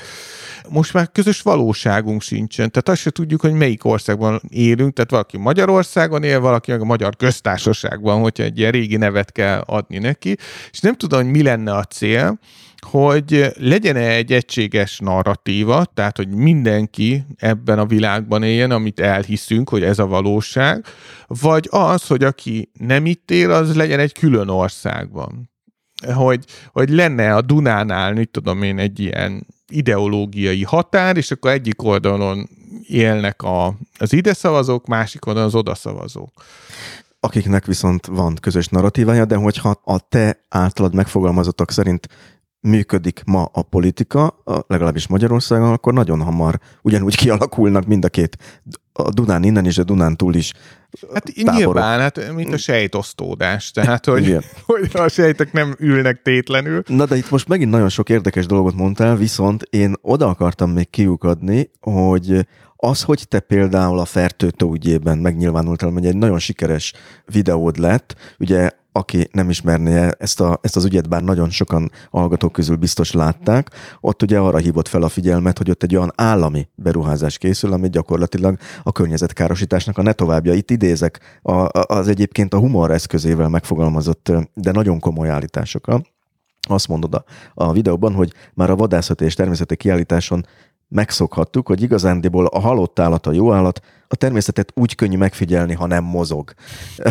Ami visszatérve itt semmilyen Zsolt ugye szóba került, hogy ez a szerepvállalásod, ez már ennek a felismerésnek a része, hogy itt a humornak muszáj közéleti ne, Én úgy éreztem, hogy én nem, nem szoktam, én nem vagyok nagy aktivista, tehát próbálom inkább cselekvéssel sem, mint olyan aktivizmussal, hogy most beszélek róla. De azt éreztem, hogy itt már erről beszélni is kell. Tehát én nagyon sok mindent próbálok jól csinálni, vagy szerintem jól csinálni, és fenntarthatóan csinálni. De itt azt éreztem, hogy hát ez nem történhet meg. Tehát, hogy ez már annyira minden határon túlmegy, ami, ami el kell, hogy jusson az emberekhez, és ez tök mindegy, hogy most ez ki hova szavaz. Ez, ez egy országunk van, tehát hogy egy, egy természetvédelmi területtel ezt csinálni, csak azért, mert valakiben fölmerült ez az ötlet, és megint azt látom, hogy valakinek volt egy ilyen ötlete. Fölvetette valahol, Jaj, de jó ötlet. Ugye ott van egy ilyen szép tavunk is, az osztrákoknak ott a sok fasza üdülőhelyen, nekünk meg nincsen semmi, ugye? Hát az hogy lehet? Miért nincsen nekünk semmi? Ugye a Balatonon már nem tudunk vitorlázni, meg kimész, és már háromnak mész neki, majd itt vitorlázunk. Nincsen vízmélység, megoldjuk azt is ez megint ez a gonosz marketinges hozzáállás, hogy itt majd lesz egy nagyon szép beruházás, tehát ami Magyarország ugye a látványtervek rosszul kivitelezett világa, tehát túl a látvány üveghegyen helyezkedünk el. Valószínűleg a Magyarország az egyik legnagyobb felvevő piaca az ilyen 3D-s látványterv szoftvereknek. Igen, igen, igen, hogy ó, de jól fog azt kinézni, de hogy egyébként senkinek nem jó. Tehát, hogyha valaki mondjuk szereti ezt az országot, és itt él, akkor mi szeretne, hogy mi legyen ennek az ötlet? Nem a történelmünk. A történelmünknek része az is, hogy van egy ilyen tavunk. Tehát ami, ami valahogy volt egy érintetlen állapot. Igen, ez egy kicsit olyan, amit vázoltál ott abban a videóban, hogy ugye egy 800 vitorlás Igen. helyes kikötőt építeni a fertőtóra, mint aki a Maldív szigetekre repülővel megy, Igen, ami hát, ugye el fog de tűnni. Hogy, hogy milyen madarakat fog megfigyelni az, hogy, ami ez a legnagyobb érték, hogy a vándorló madarak itt pihennek meg, itt táplálkoznak, itt készülnek fel az útra. Hogy száll le majd ott 800 vitorlás között, vagy úgy lesz, lesz egy ilyen külön légéforgalmi irányító, mint Feri egyen, hogy akkor megkérjük a vadludakat, hogy szálljanak le a e, négyes kockába a térképen. És ez a lombkorona sétány, amitől még tényleg agyfaszt tud kapni az ember, hogy ott egy erdő, tehát sétálj benne, nem kell a lombkoronán, ez a szlovákoknál is egy ilyen mánia, meg mindenhogy, de a lombkoronában sétál. Ez micsoda, hogy oda szögeznek ilyen deszkákat, Igen, és, és ott akkor ott sétálgathatsz, meg ez a kalandpark, hogy tényleg a fákra verjünk be, mert a gyerekek majd biztos jobban szeretik tőle a fákat, hogy lóghattak rajta, nem tudom mi az elképzelés. Meg a másik, ez a látogató központ. Ugye ez, én értem, hogy szükségünk van látogató központokra, például ahol van egy élő kacsa, ott van egy kitömött is, tehát hogy ne mozogjon. Tehát ez a lényeg, hogy nehogy már időt kelljen arra fektetnem, hogy megismerjem itt az állatokat, hanem akkor ki van téve videón, és tényleg egy kurva egy betontömböt oda teszünk bárhol, hogy legyen látogató központ. És nyilván ennek vannak hagyományai, tehát Amerikába elmegy az ember, ott is mindenhol látogató központ van a nemzeti parkokban, de ezen már kicsit túl kéne lépni, tehát hogy magát a nemzeti parkot felszámoljuk azért, hogy legyen ott egy látogatóközpont, e, az értékeitől megfosszuk, csak azért, hogy a kényelmes embereknek, akik e, nem szeretik elhagyni a betonos környezetüket, meglegyen az a komfort érzet, hogy nyáron is 24 fokban légkondicionált környezetben tudjon megnézni egy kitömött vadlibát, itt vannak a mobiltelefon alkalmazások. Tehát valaki nagyon meg akar osztani információkat, tessék, ott van, csináljanak egy fasz a mobil alkalmazást, ráirányítja az adott területre, megnézi mi az. Ráirányítja egy növényre, kiírja hát mi Nem az. kell hozzá a betonkolosszust építeni. Ne, nem kell a betont, meg hogy, és tényleg, hogy a, a Nemzeti Parknak az a lényege, hogy ahogy volt, abban az állapotban tudom én megnézni, minél kevesebb emberi beavatkozással. Az nem lehet, hogy mit tudom én, a a vértes területére majd építünk egy kurva nagy biodómot, hogy lássuk, hogy hogy nézett ki Magyarország három millió évvel ezelőtt, meg három év múlva. Most egy cinikus kérdés, ugye, amit ilyenkor megszoktak kérdezni, hogy, hogy és sikerült már, mint ugye arra nézve, hogy a videódat nagyon sokan megnézték, valóságos sajtószenzáció lett, futótűszerűen terjedt. Ugye ezt a Greenpeace-szel együttműködésben készítetted, de gondolom elég nagy felháborodásodban, azért az érződik, hogy, hogy mi lett a sorsa ennek a beruházásnak. Mondták a beruházók, hogy na jó, akkor mégsem? Hát ugye utána volt ez a legendás közbeszerzés visszavonás, ugye mert gyorsított közbeszerzést írtak ki, hát az volt a legviccesebb azért, ugye, hogy azért kell gyorsan építkezni, mert ha leáll egy kicsit is az építkezés, az állatok visszatérnek az élőhelyükre. Ez volt benne. És egy nemzeti parkban azok a köcsög állatok, ugye, akiket még valaki véletlenül antropomorfizál is, visszatérnek az élőhelyükre. Hát ez azért tényleg felháborító, tehát, hogy jön a sok game, meg mit tudom én, a fecskék, hogy ez felháborító. Rendfegyelem, De hát figyelme. utána újra kiírták, most egy kicsivel nagyobb területre, mint amire az eredeti környezetvédelmi engedély szólt. Én mondtam, mindenki örült, hogy jaj, visszavonta, mondom, figyú, ez, ez Magyarország, tehát itt erre ne is számíts, hogy visszavonják, de én ugyanakkor azt látom ebben, hogy én, én ilyen kicsit ilyen platoni módon gondolkodom ezekről a kérdésekről, hogy én azt szeretném, nekem mindegy, hogy ki irányítja az országot, csinálja jól. Tehát én nekem mindegy, hogy Kövér László nem annyira szimpatikus, mint mit tudom én, Szabó Tímea, vagy nem tudom én, Márkizaj Péter nem annyira szimpatikus, mint Fűries Balázs. Én nekem az lenne a lényeg, hogy ha már így fizetem az adómat, és egy szolgáltatásnak érzem azért, amit erről a jó állam koncepcióban, ez egy nagyon fontos sarokkő volt, ugye, amit Lázár Jánosék még ott uh, építgette. Amiről még vannak nosztalgiáink. Igen, hogy majd lesz a jó állam, hogy én ezért valami szolgáltatást szeretnék. Tehát én nem egy ilyen párja akarok lenni a saját országomban, el akarok menni a fertőtőhoz, akkor ne kelljen 40 műfüves focipályán, egy apartman hotelen és egy luxusszálon átverekednem magam ahhoz, hogy utána ne lássak többé ott vándormadarakat, mert hát így sikerült a dolog. Tehát újra kiírták, csak még durvábban. Igen, igen, tehát hogy még durvábban, de most tervezünk új videót. Én nem adom fel így a küzdelmet, mert egyszerűen frusztrál a dolog, és ha amíg úgy érzem, hogy nem tettem meg azt, amit a saját eszközeimmel tudok, akkor, akkor, akkor olyan kicsit szomorú vagyok. Kaptál egyébként olyan visszajelzéseket, azt ugye lehet látni a YouTube videó kommentjeiben is, hogy maguktól a nézőktől milyen visszajelzések érkeztek, de hogy a beruházók részéről, vagy az állam részéről, vagy a kormányzat részéről, ugye mert itt egy dologról beszélünk, nem voltak telefonok, hogy Litka úr ezzel ne vicceljen, álljon le? Nem, nem, tehát hogy ez, ez nem, nem, nem, volt üzengetés? Nem, nem jutott el ideig a dolog, hogy nekem bárki is üzengessen. Nem tehát... is reagáltak hivatalosan erre a videóra? Semmi, hát ez egy vicc. Tehát, hogy most miért reagálnánk egy viccre? Ugye ez talán megvan a hírcsárdának, amikor ugye Hoffman Rózsa helyre igazítást kért egy viccportáltól. Tehát, hogy szerintem hát ez már... Megint, így... megint vissza kanyarodunk Igen, oda, hogy, hogy... Ez a legkisebb rossz, Igen. ami történhetett. Tehát, hogy sokan felfigyeltek rá, de hát ez mégiscsak egy vicc.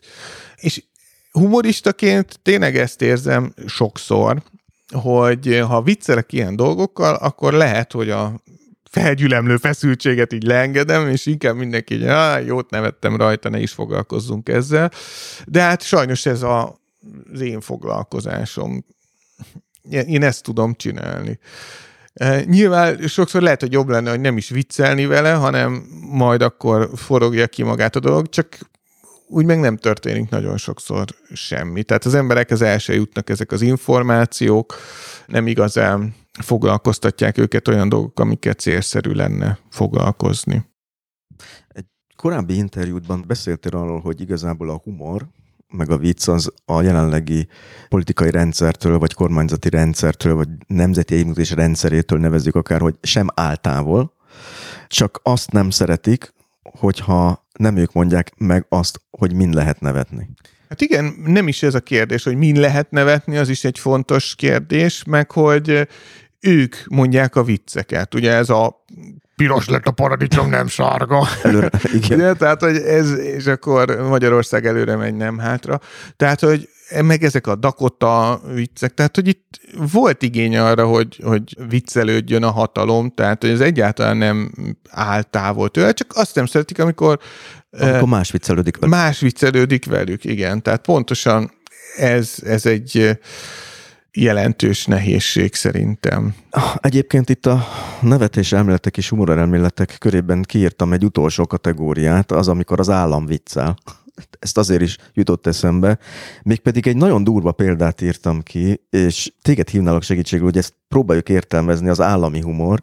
Oroszországról van szó, ugye Navalnyit bebörtönözték. Igen, igen, igen. És ugye ott a Russia Today az egyik csúcsszerve az orosz állami média rendszernek, és egy Margarita Simonyan nevű az RT akkori főszerkesztője, valószínűleg még mindig ő az, a Twitteren 2021-ben közzétett egy fotót, amin füstölt hótfarok termékek voltak láthatóak, azzal a felirattal, hogy ezt most küldi Navalnynak, aki éppen befejezte az éjségsztrájkot a börtönben, mert ugye, ugye az volt a hír, hogy ott is meg akarták mérgezni. Ő élelmiszercsomagot küldött neki az állami propaganda TV főszerkesztőjeként, azért füstölt hód húst egyébként, mert korábban ugye a Navalnyi ragasztotta rá, a Navalnyi ugye tudjuk, hogy ottani ellenzéki politikus, aki nem lenne képben az orosz politikával, a hódzabáló nevet, mert ö, egy korábbi posztjában ez a főszerkesztő arról posztolt, hogy most hogy fog éppen főt hódfejet enni.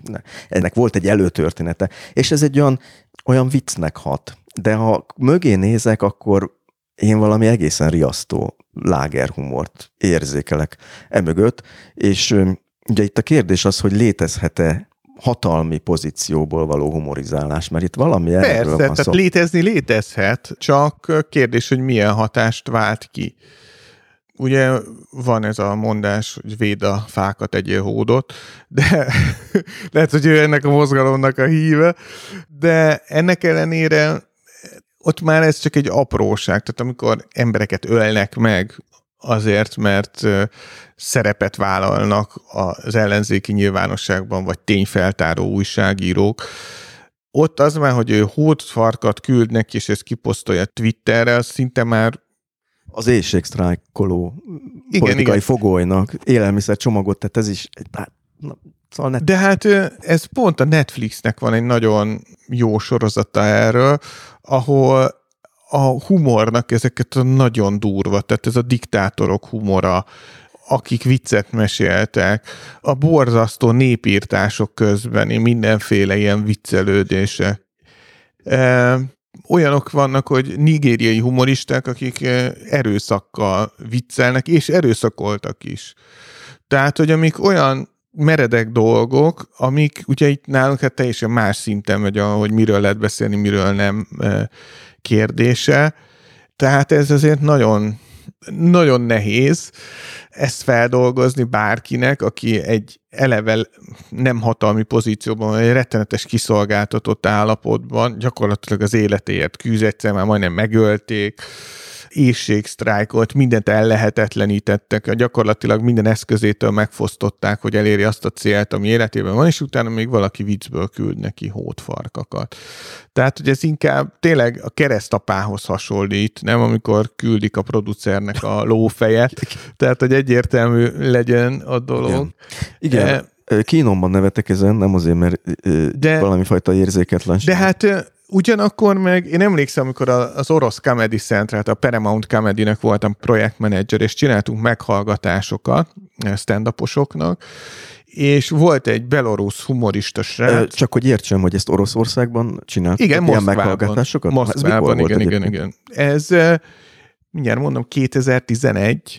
Csak hogy a hallgatók is értsék, mert te akkor... Még a Comedy Centralnak, a Viacomnak dolgoztam, egy nagy amerikai cégnek, és ilyen regionális menedzser voltam. Nagyon sok műsort indítottam, meg csatornák. A regionális menedzser az azt jelenti, hogy te voltál a regionális főnök? Igen, igen, igen. És ilyen... ebből a minőségedben az orosz humoristákkal is foglalkoztál. Igen, igen, igen. igen. Nagyon Hozzám tartoztak a lengyelek, tehát itt a, a közép-kelet-európai régió, meg Oroszország, de mint brand manager nagyon sok más, ilyen Comedy Centralos brand manager, nagyon sok más ország is hozzám tartozott, és ott volt egy belorusz, egy fehér orosz humorista srác, aki azzal viccent, már Belorussziából elszökött, egy ilyen fehér orosz útlevéle volt már ott, mert ott már üldözték, ugye ott már uh, ugyanaz volt. Ugyanaz és akkor Moszkvába ment. És akkor átment Moszkvába. Mert ott volt. még akkor nem volt annyira durva Ott akkor még nem volt annyira durva a helyzet, és ott az volt a száma, hogy van, szerintem még mindig elérhető a YouTube-on az a videó, ahol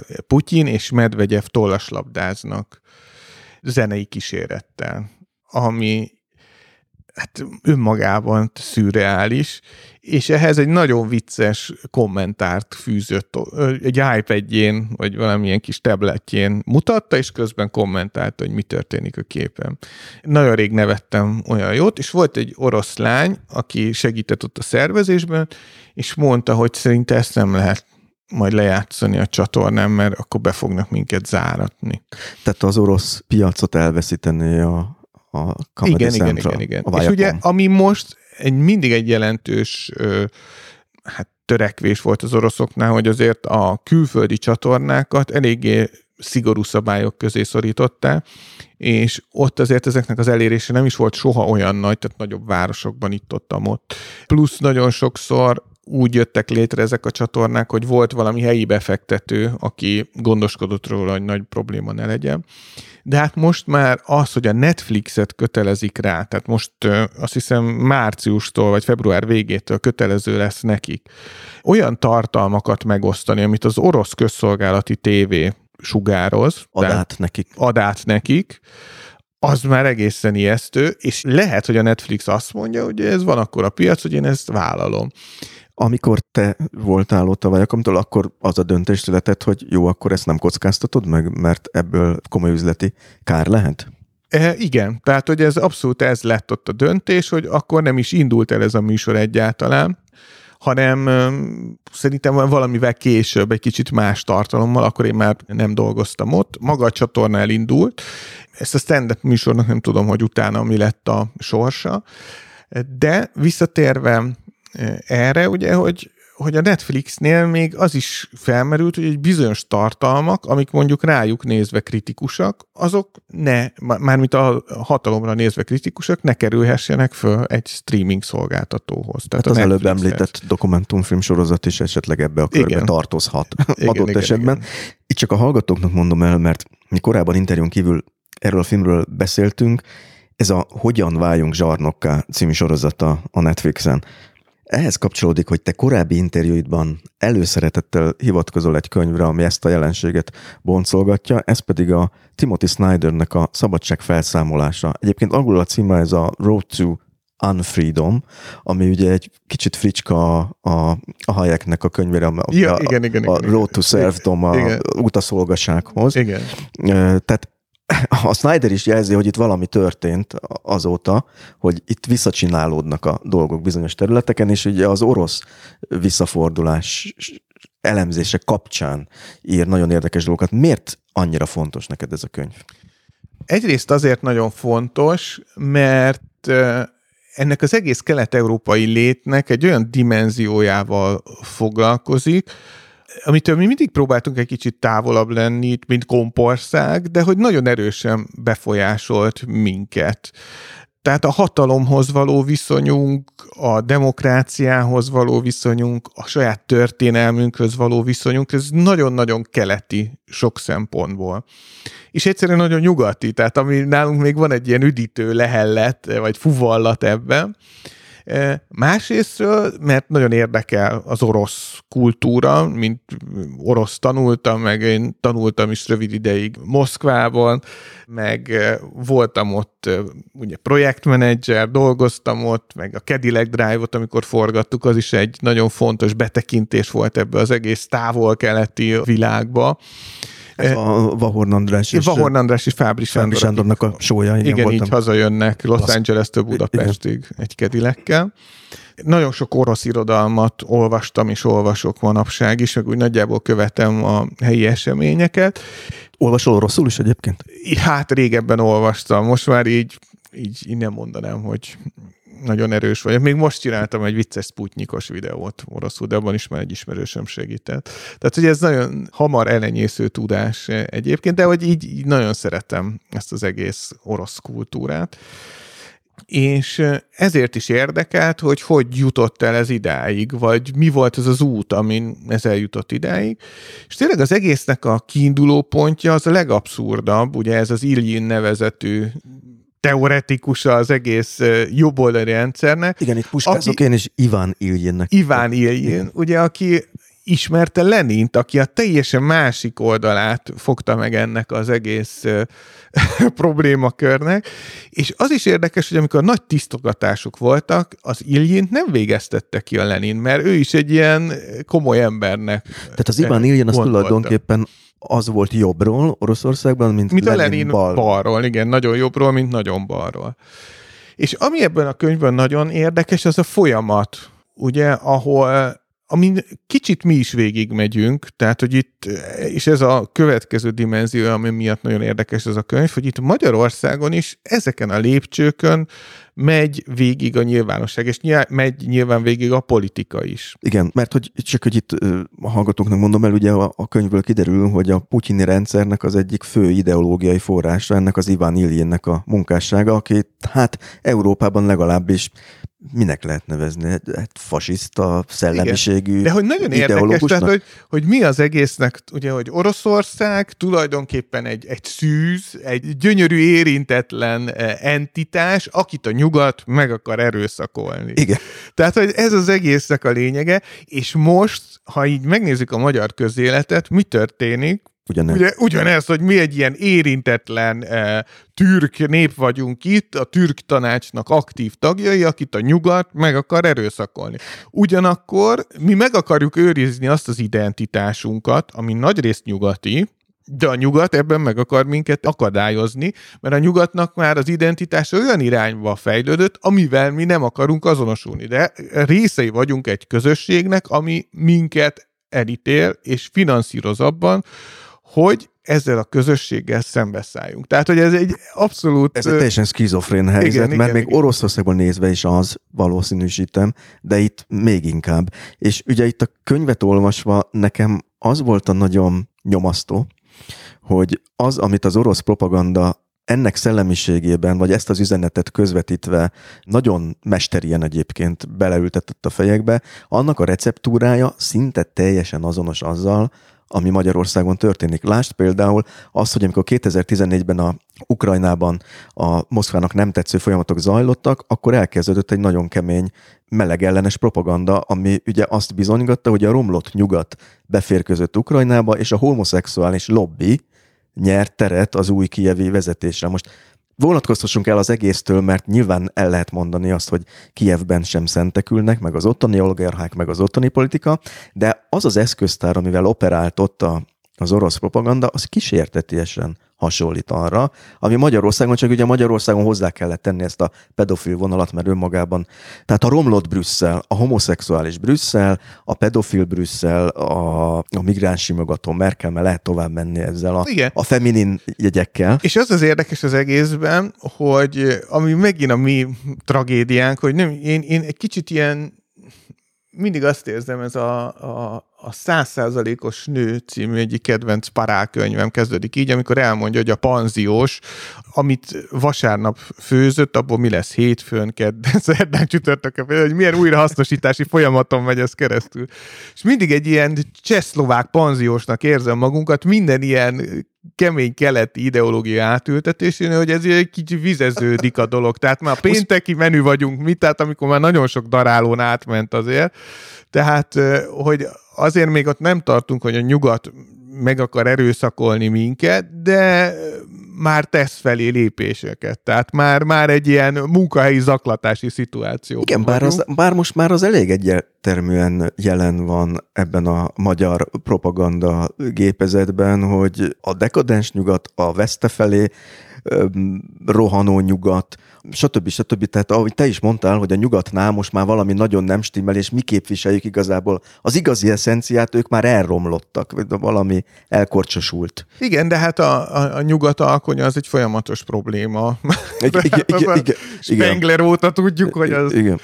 most azt is be lehet tenni, Untergang des Abendlandes, hogy a, akit érdekel esetleg. De azért azt látom, hogy ez a meleg propaganda ötlet is, hogy tényleg, hogy nincsen más ötletem, hogy honnan jöhetett ez. És az a durva, ugye, hogy Oroszországon belül is, aminek a tagköztársasága Csecsenföld, ahol melegeket vernek meg, kínoznak meg, ölnek meg. Azért, mert melegek.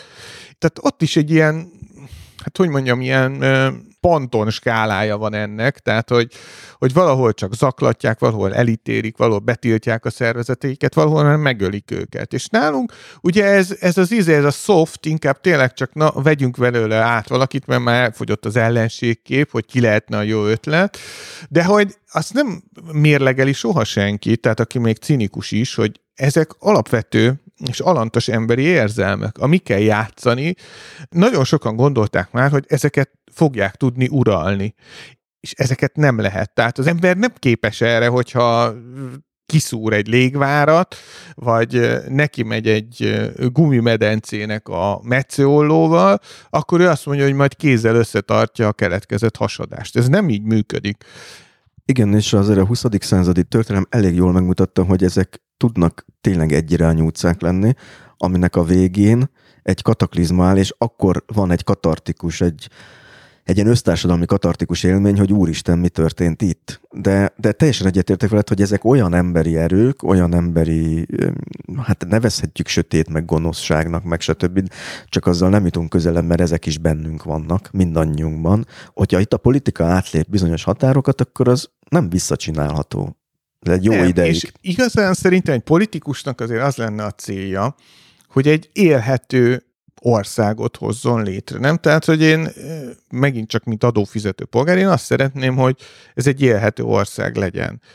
A másik pedig az, ami szembenéz a jövő kihívásaival. Tehát azt érzem, hogy mi fel vagyunk készülve arra, hogyha itt baj lesz, akkor ezt valaki meg tudja oldani. Ehhez képest a jövő kihívásairól vajmi kevés szó esik. Ugye a jövő kihívásai közül, ami valóban egy jelentős kihívás lesz, a migráció, erről beszélünk, ami ennek az egésznek az egyik következménye, ha a klímaváltozásról beszélünk. És nem akarunk. Tehát ami a másik nagyon jó ebben a Snyder könyvben, hogy az idő megszűnik, ugye a valóság megszűnik, és megszűnik az idő. Tehát egy... Én az örökké valóság politikájának Igen, tehát hívja. ez az örökké valóság politikájában e, élünk, ami a történelmünk, a jelenünk, az egész történelem összemosódik, ami most is nálunk megtörténik, ami egy ijesztő, hogy egy ilyen gyakorlatilag nem történelmet írunk, hanem egy magyar fentezit. Tehát mit, hogyha a, megpróbálnánk megszülni a magyar gyűrűk urát, csak hogy én szerintem tök jó lenne, ha lenne egy magyar gyűrűk ura, ha még nincsen, nem vagyok ennyire otthon a magyar fenteziben, de hogy ez nem a történet tudósoknak az ellehetetlenítése árán kéne elérni. És nem a politikának a feladata. És nem a politikának a feladata én, mint aki töriből felvételiztem az egyetemre, és azért elég sokat kellett olvasnom történelmi műveket, az azért eléggé megdöbbentő volt számomra, hogy az aranybulla, tehát hogy azzal mit lehet még csinálni, tehát hogy azzal... Ami pont ugye arról szólna, hogy a centrális Igen. hatalmat hogyan korlátozzuk, Igen, és hogy tehát, micsoda hogy, remek dolog volt hogy, az akkor. Hogy, hogy ezt hogy lehet aláaknázni, tehát hogy lehet, hogy miközben van a magyarság kutatásnak az aranybullához, tehát hogy ez már te annyira... Uh... Csak a hallgatóknak mondom el, aki nem követte volna ezt az ügyet, ugye arról van szó, hogy a, az aranybulla 800. évfordulója... Igen, igen, 1222 elértél. Igen, közeleg, vagy már itt van, és nagyon komoly tudományos munka folyt ezügyben történeszek által, amit az utolsó pillanatban a Magyarságkutató Intézet meghekkelt gyakorlatilag Igen, mert kurátort leváltották, Igen. aki egy elismert szakértője volt a területnek, és a Magyarságkutató Intézet, aki azt hiszem, ő, ők voltak a pozsonyi csata sikeres a, a sikerfilm. A sikerfilmet de, ők csinálták. De hogy, hogy, hogy itt megint közbevágjak, és, és aztán tényleg nem teszem, csak muszáj arra is figyelem, hogy a hallgatók értsék, hogy a Snyder az örökké valóság politikáját annak kapcsán is boncolgatja, hogy ez egy, egy remek dolog arra, hogy ne történjen változás az elitben. Akinél a hatalom, ott is maradjon. És ugye a Putyinnál volt az, hogy azonosulni kezdett az ezer évvel korábbi történéssel, ahol ugye egy szintén Vladimir nevű embert kereszteltek meg Kijevben, és ugye létrejött egy olyan állam, amit később egyesek ó-orosz államnak is neveznek, Innentől kezdve mondja azt Putyin, amit a történészek elésen vitatnak, hogy tulajdonképpen a, az ukrán és az orosz nemzet az egyé fort, és az orosz birodalmi törekvéseknek ez egy teljesen természetes olvasat, akkor hát, hogy oroszok, tehát hogy az Oroszország része, nem kell Csak itt... megpróbálnak másként tenni. I- igen, mert a homoszexuális igen, propaganda. Igen. Meggyőzte őket meggyőzte. arról, hogy ukránok. Hogy ukránok. De ami nekem félelmetesebben megint, hogy a hun-magyar rokonság például mitológiájának a felélesztése, az egy politikai termék. Az, ez, az az örökké valóság politikájának a én része. Ezt, én ezt úgy hívnám, hogy ez igazi próbatétel. Tehát, hogy, hogy aki még ezt is beszopja, nem? Tehát az már tényleg velünk van. Tehát, hogy így próbáljuk emelni a téteket. Ez olyan, mint a, bocsánat, Igen. annyira jókat mondasz, és eszembe jut egy csomó minden erről. A nigériai levélre szokták igen, ezt igen. mondani, hogy hát úristen, hát nem értem az egészet, hogy hogy működik, hát ennyi hülyeséget, ugye kapunk arról egy levelet, hogy én vagyok a nigériai tábornok, aki menekülni kényszerül az országból, és szeretnék átutalni önnek mit tudom én, 100 millió dollárt adja meg a bankszámláját, hogy ez hogy működik. És tényleg az a pszichológia, hogy aki válaszol rá, az a mi emberünk, azt be tudjuk palizni, hogy ez is valószínűleg, amit mondasz, hasonló lehet. Igen, hogy ez, ez szerintem egy ilyen, hogy aki már ezt elhiszi, tehát meg aki ilyenekbe belemegy, annak már tényleg nagyon elkötelezettnek kell lennie, mert ez már tényleg hülyeség. De, de tényleg hát így a, a nigériai levélnél, hát Magyarországon szerintem egy ember van, aki biztosan elhitte, hogy a Kósa Lajos. Tehát, hogy gyakorlatilag, gyakorlatilag senki más nem dőlt ennek be. Én nekem van is egy ilyen teóriám egyébként. Hát, hogy... ha tényleg arról volt szó. Ja, Nagyon hát... nehéz elhinni ugyanis. Nem mindegy. Hát... Nem tudom, én, én, én, én, nem tudom, miről volt szó, de úgy még viccesebb ez a narratív, hogy ő ezt a sztorit elhitte, hogy valaki rá akar hagyni, nem tudom, hány milliárd eurót. De a, az igazán, ami, ami szerintem tragikus lehet, hogy te, te, tényleg mondjuk egy libériai pénzügyminiszter vagy, és írsz az IMF-nek, akkor lehet, hogy ott is mindig spambe megy. Tehát, hogy lehet, hogy ezért szegény Afrika, mert ott van az összes ilyen levelük spamben. Hát egyébként ez most biztosan hangzik, de biztos, hogy létezik egy olyan valóság, ami, amit lehet így para nem tudom kimondani. Parafrazeálni. Parafrazeálni, igen. Visszatérve erre, a, a, hogy igen, hogy ott a recept, és nagyon riasztó, és nagyon érdekes és izgalmas ezért a Snydernek a könyve, mert sajnos magunkra ismerünk benne. De, de visszatérve az a kérdése, hogy megint térjünk vissza, hogy a humor viszont ezért értékelődik fel eléggé, mert sokszor még kívül tud maradni ezeken a dolgokon, mert nincsen érdek, tehát nem ennyire érdekvezérelt ez a dolog. A közönségtől kapjuk a támogatásokat, tehát tényleg egy direkt. És a közönségnek, aki humort fogyaszt, mindig az a legfőbb igénye, hogy jól szórakozzék. Tehát nálunk azért nem az a domináns, hogy most ő baloldali elkötelezettség, és ezért, bár azért ez megfigyelhető, tehát az álszentség lenne azt mondani, hogy ez nincsen, tehát hogy mi kormányt kritizáljuk, mint utolsó valamennyire de tényleg független médium, de ez mondjuk a közléseinknek 5% és 95% az, hogy muris dolgokról beszélünk. De hogy az emberek, akik eddig azt látom, nem is érdeklődtek az iránt, amit csinálunk, hirtelen fölkapták a fejüket, ha nincs is olyan jó humorérzékük, vagy nem is szeretnek annyira nevetni, de hogy végre valaki milyen bátor és kiáll és elmondja ezeket a dolgokat. Ami szerintem meg szintén nem annyira jó hogy ezért szeresse valaki a humort, mert mennyire bátor és kiáll és elmondja a dolgokat. Humort azért kell szeretni, mert mókás.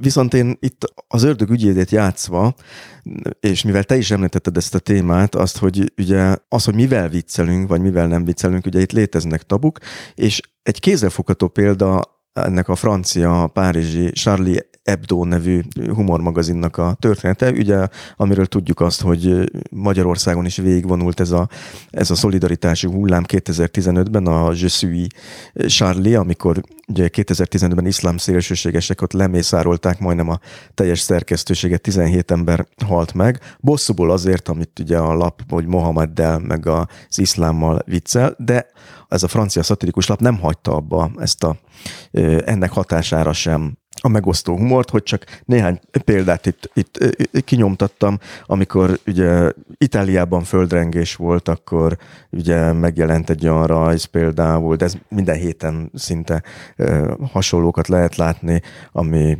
paradicsom szószosnak titulálta a, a földrengésben megsérült embereket, vagy ha súlyosabban, akkor reszelt sajtosnak, vagy az egymásra a ház alá temetett embereket lazányének, ez hát, hogy ez humoros vagy nem, ezt mindenki eldöntheti, de hogy az orosz vonalra visszakössek, például amikor lezuhant az orosz hadsereg. Hát volt, a, ö, hát a, volt olyan is, a Michael Jacksonos címlap, az is legendás volt. Egy ilyen csontváz, ilyen Michael, uh, Michael Jackson kesztyűkben, és az volt a felirat, hogy Michael Jackson végre fehér. Igen, de hogy az orosz témához akartam még visszakötni azzal, hogy a, amikor 2000 15-ben azt hiszem a Fekete-tengeren lezuhant az az orosz repülőgép, amely a Vörös Hadsereg férfi énekkarát szállította. Igen, igen. Akkor ugye is megjelentek ilyen karikatúrák, az egyik például az zuhanógépet ábrázolta, és az volt a felirat, hogy rossz hír, Putyin nem volt a fedélzeten. És akkor erre ugye meg is születtek az orosz reakciók, hogy na tessék, a dekadens nyugat, ezzel viccelnek, igen, igen, igen. és ha itt ezzel viccelnek, akkor azzal a kultúrával valami nagyon nagy baj van. Hogy állsz te ez hozzá, ez a mindennel lehet viccelni, vagy nem lehet mindennel viccelni? Hát lehet viccelni, látod, vicceltek is. tehát, hogy, tehát, hogy ennek nincsenek nincsenek objektív akadályai. Ugye, tehát mert vannak dolgok, ez mindig kérdés, ez a megint ilyen filozófiai távlatok, hogy most lehet vagy nem lehet, vagy, vagy kell-e vagy nem kell-e, de igazán nincsen olyan akadálya ennek, hogyha ezt kinyomtatod, akkor meghalsz. Ugye? Tehát, hogy nem akkor halsz meg, hanem kicsit később. Hát a, a, tehát, a francia lap esetében is eltett. Igen, tehát hogy de például, például ugye szkafander nélkül nem tudsz kimenni az űrbe, mert megfagy. Tehát erre azt mondhatjuk, hogy nem lehet. de, de, de itt nyilván ezzel lehet viccelni. Kérdés, hogy kell-e, vagy van-e ilyen etikai előírás, vagy ami, ami ezeket, aminek a szitáján, vagy rostáján ezeket át kell engedni. Ez innentől már ilyen etikai kérdés, abszolút föl lehet vetni egy csomó etikai megközelítést, van most ugye a, most ilyen etikai relativizmus, hogy ezek tulajdonképpen nem is létező dolgok, ezekkel nem kell foglalkozni, mert, mert minek, akkor lehet ilyen kanti megközelítésben ehhez vagy ilyen kötelesség etikailag. Tehát nagyon sokféleképpen hozzá lehet állni, hogy mit, mit csináljunk egyáltalán. És nyilván a humor ez egy ugyanolyan terület, ami ugyanezen em, em, irányadó elvek alapján kéne, hogy működjön elvileg. Na most én nekem az a meglátásom, hogy ilyen amerikai irányban dolgozom ezen, hogy a véleményszabadságot tényleg csak nagyon indokolt esetben érdemes korlátozni. A humornál még az is nehezíti, hogy ennek mi a másodlagos jelentése, mi a kontextusa. Ugye amikor egy valamivel viccelünk, hiszen pont ez a jó szándékú megsértés elmélete. Amikor, ha ebből az elméletből indulunk ki, ez jó szándékú, tehát van egy jó indulat emögött, és ennek van valami olyan jelentése, amitől mondjuk az emberiségnek jobb lesz, valaki tanul ebből valamit, valamilyen rendszer megváltozik. Tehát van valami olyan pozitív szándék, amitől ez a poén működni fog, akkortól lesz humor. Tehát innentől én így fordítanám meg, hogyha ez nem teljesül, akkor meg nem humor. Tehát lehet azt is csinálni, csak akkor tudjuk, hogy ez nem humor lesz a végén. Itt ennél a, a lazanya, meg nem tudom micsoda, itt, ha az egyik irányból nézzük, nyilván van egy olyan normasértés, az, hogy ezzel viccelünk, ami az, ez ilyen két réteg, mondjuk szendvicszerű ez a dolog. Van egy olyan normasértés, amiben, hogy ilyen dolgokkal nem viccelünk, nem? Mert ez, ez ízléstelen. Na most, hogy emögött mi a jó indulat, ugye ezt lehet úgy fogalmazni, hogy ő nekik tulajdonképpen az a céljuk, hogy megmutassák, hogy a szólásszabadságnak nincsenek határai. Tehát, hogy ilyen szempontból... Újra és újra bizonyítják. Újra és újra bizonyítsák, hogy bármivel lehet viccelni, mert ez a benne foglaltatik alkotmányos alapjogunkban is. Ezzel ugye nagyon tág eh, jó indulattal és ugye a nagyon durva normasértéssel, azt kell, mondjuk, hogy általában gyenge vagy középszerű vicceket lehet létrehozni, ha csak így matematikailag nézzük ezt a dolgot. Nyilván a másik réteg ennek, hogyha ezt a South rétegeződést levesszük róla, akkor az, hogy embereket az a másik dolog, hogy egy ételhez hasonlítunk, hogyha nyilván épületek dőlnek rájuk, akkor olyanok lesznek, mint a lazanya. Na most ezen a szinten Szerintem semmiféle jó indulat nincsen benne, nem? Tehát, hogy nincsen ebben, hogy Hát igen, ez egy nagyon érdekes... Nincsen egy olyan szándék, amit azt feltételezhetünk, hogy, hogy... Legalábbis nem lehet dekódolni, mert pont ennek a karikatúrának az utólaértlete volt, hogy a szerkesztőség válaszolt erre a felháborodásra egy másik karikatúrával, aminek az volt a szövege, hogy olaszok nem mi építettük a házaitokat, hanem a maffia. És utólag akkor így bele gondolhatunk abban, hogy lehet, hogy ez egy ilyen társadalomkritika volt, hogy, mert ugye kiderült utólag, hogy rengeteg előírást megszegve épültek olyan házak, amik És sokszor azt látom, hogy, hogy ebben nincsen társadalomkritika, hanem csak tényleg a polgárpukkasztás. Tehát, hogy minél durvább legyen, tehát ez egy eladási metódus, tehát ami, ami miatt megveszik ami miatt ugye ez humornak minősülhet még, tehát most nem is ne, hagyjuk azt, hogy ezzel lehet viccelni, vagy nem, mert ez szerintem annyiféle standard van, annyiféle elképzelés, meg annyiféle egyéni viszonyulás ez a kérdéshez, hanem hogyha csak magát a humor elméletileg nézzük, akkor ezen a nagyon magas, nagyon távoli szinten értelmezhető ez humorként. Vagy a na- nagyon alpáni szinten, amikor azon nevetünk, hogy a bohóc hasra esett. Ha-ha-ha, lazanye.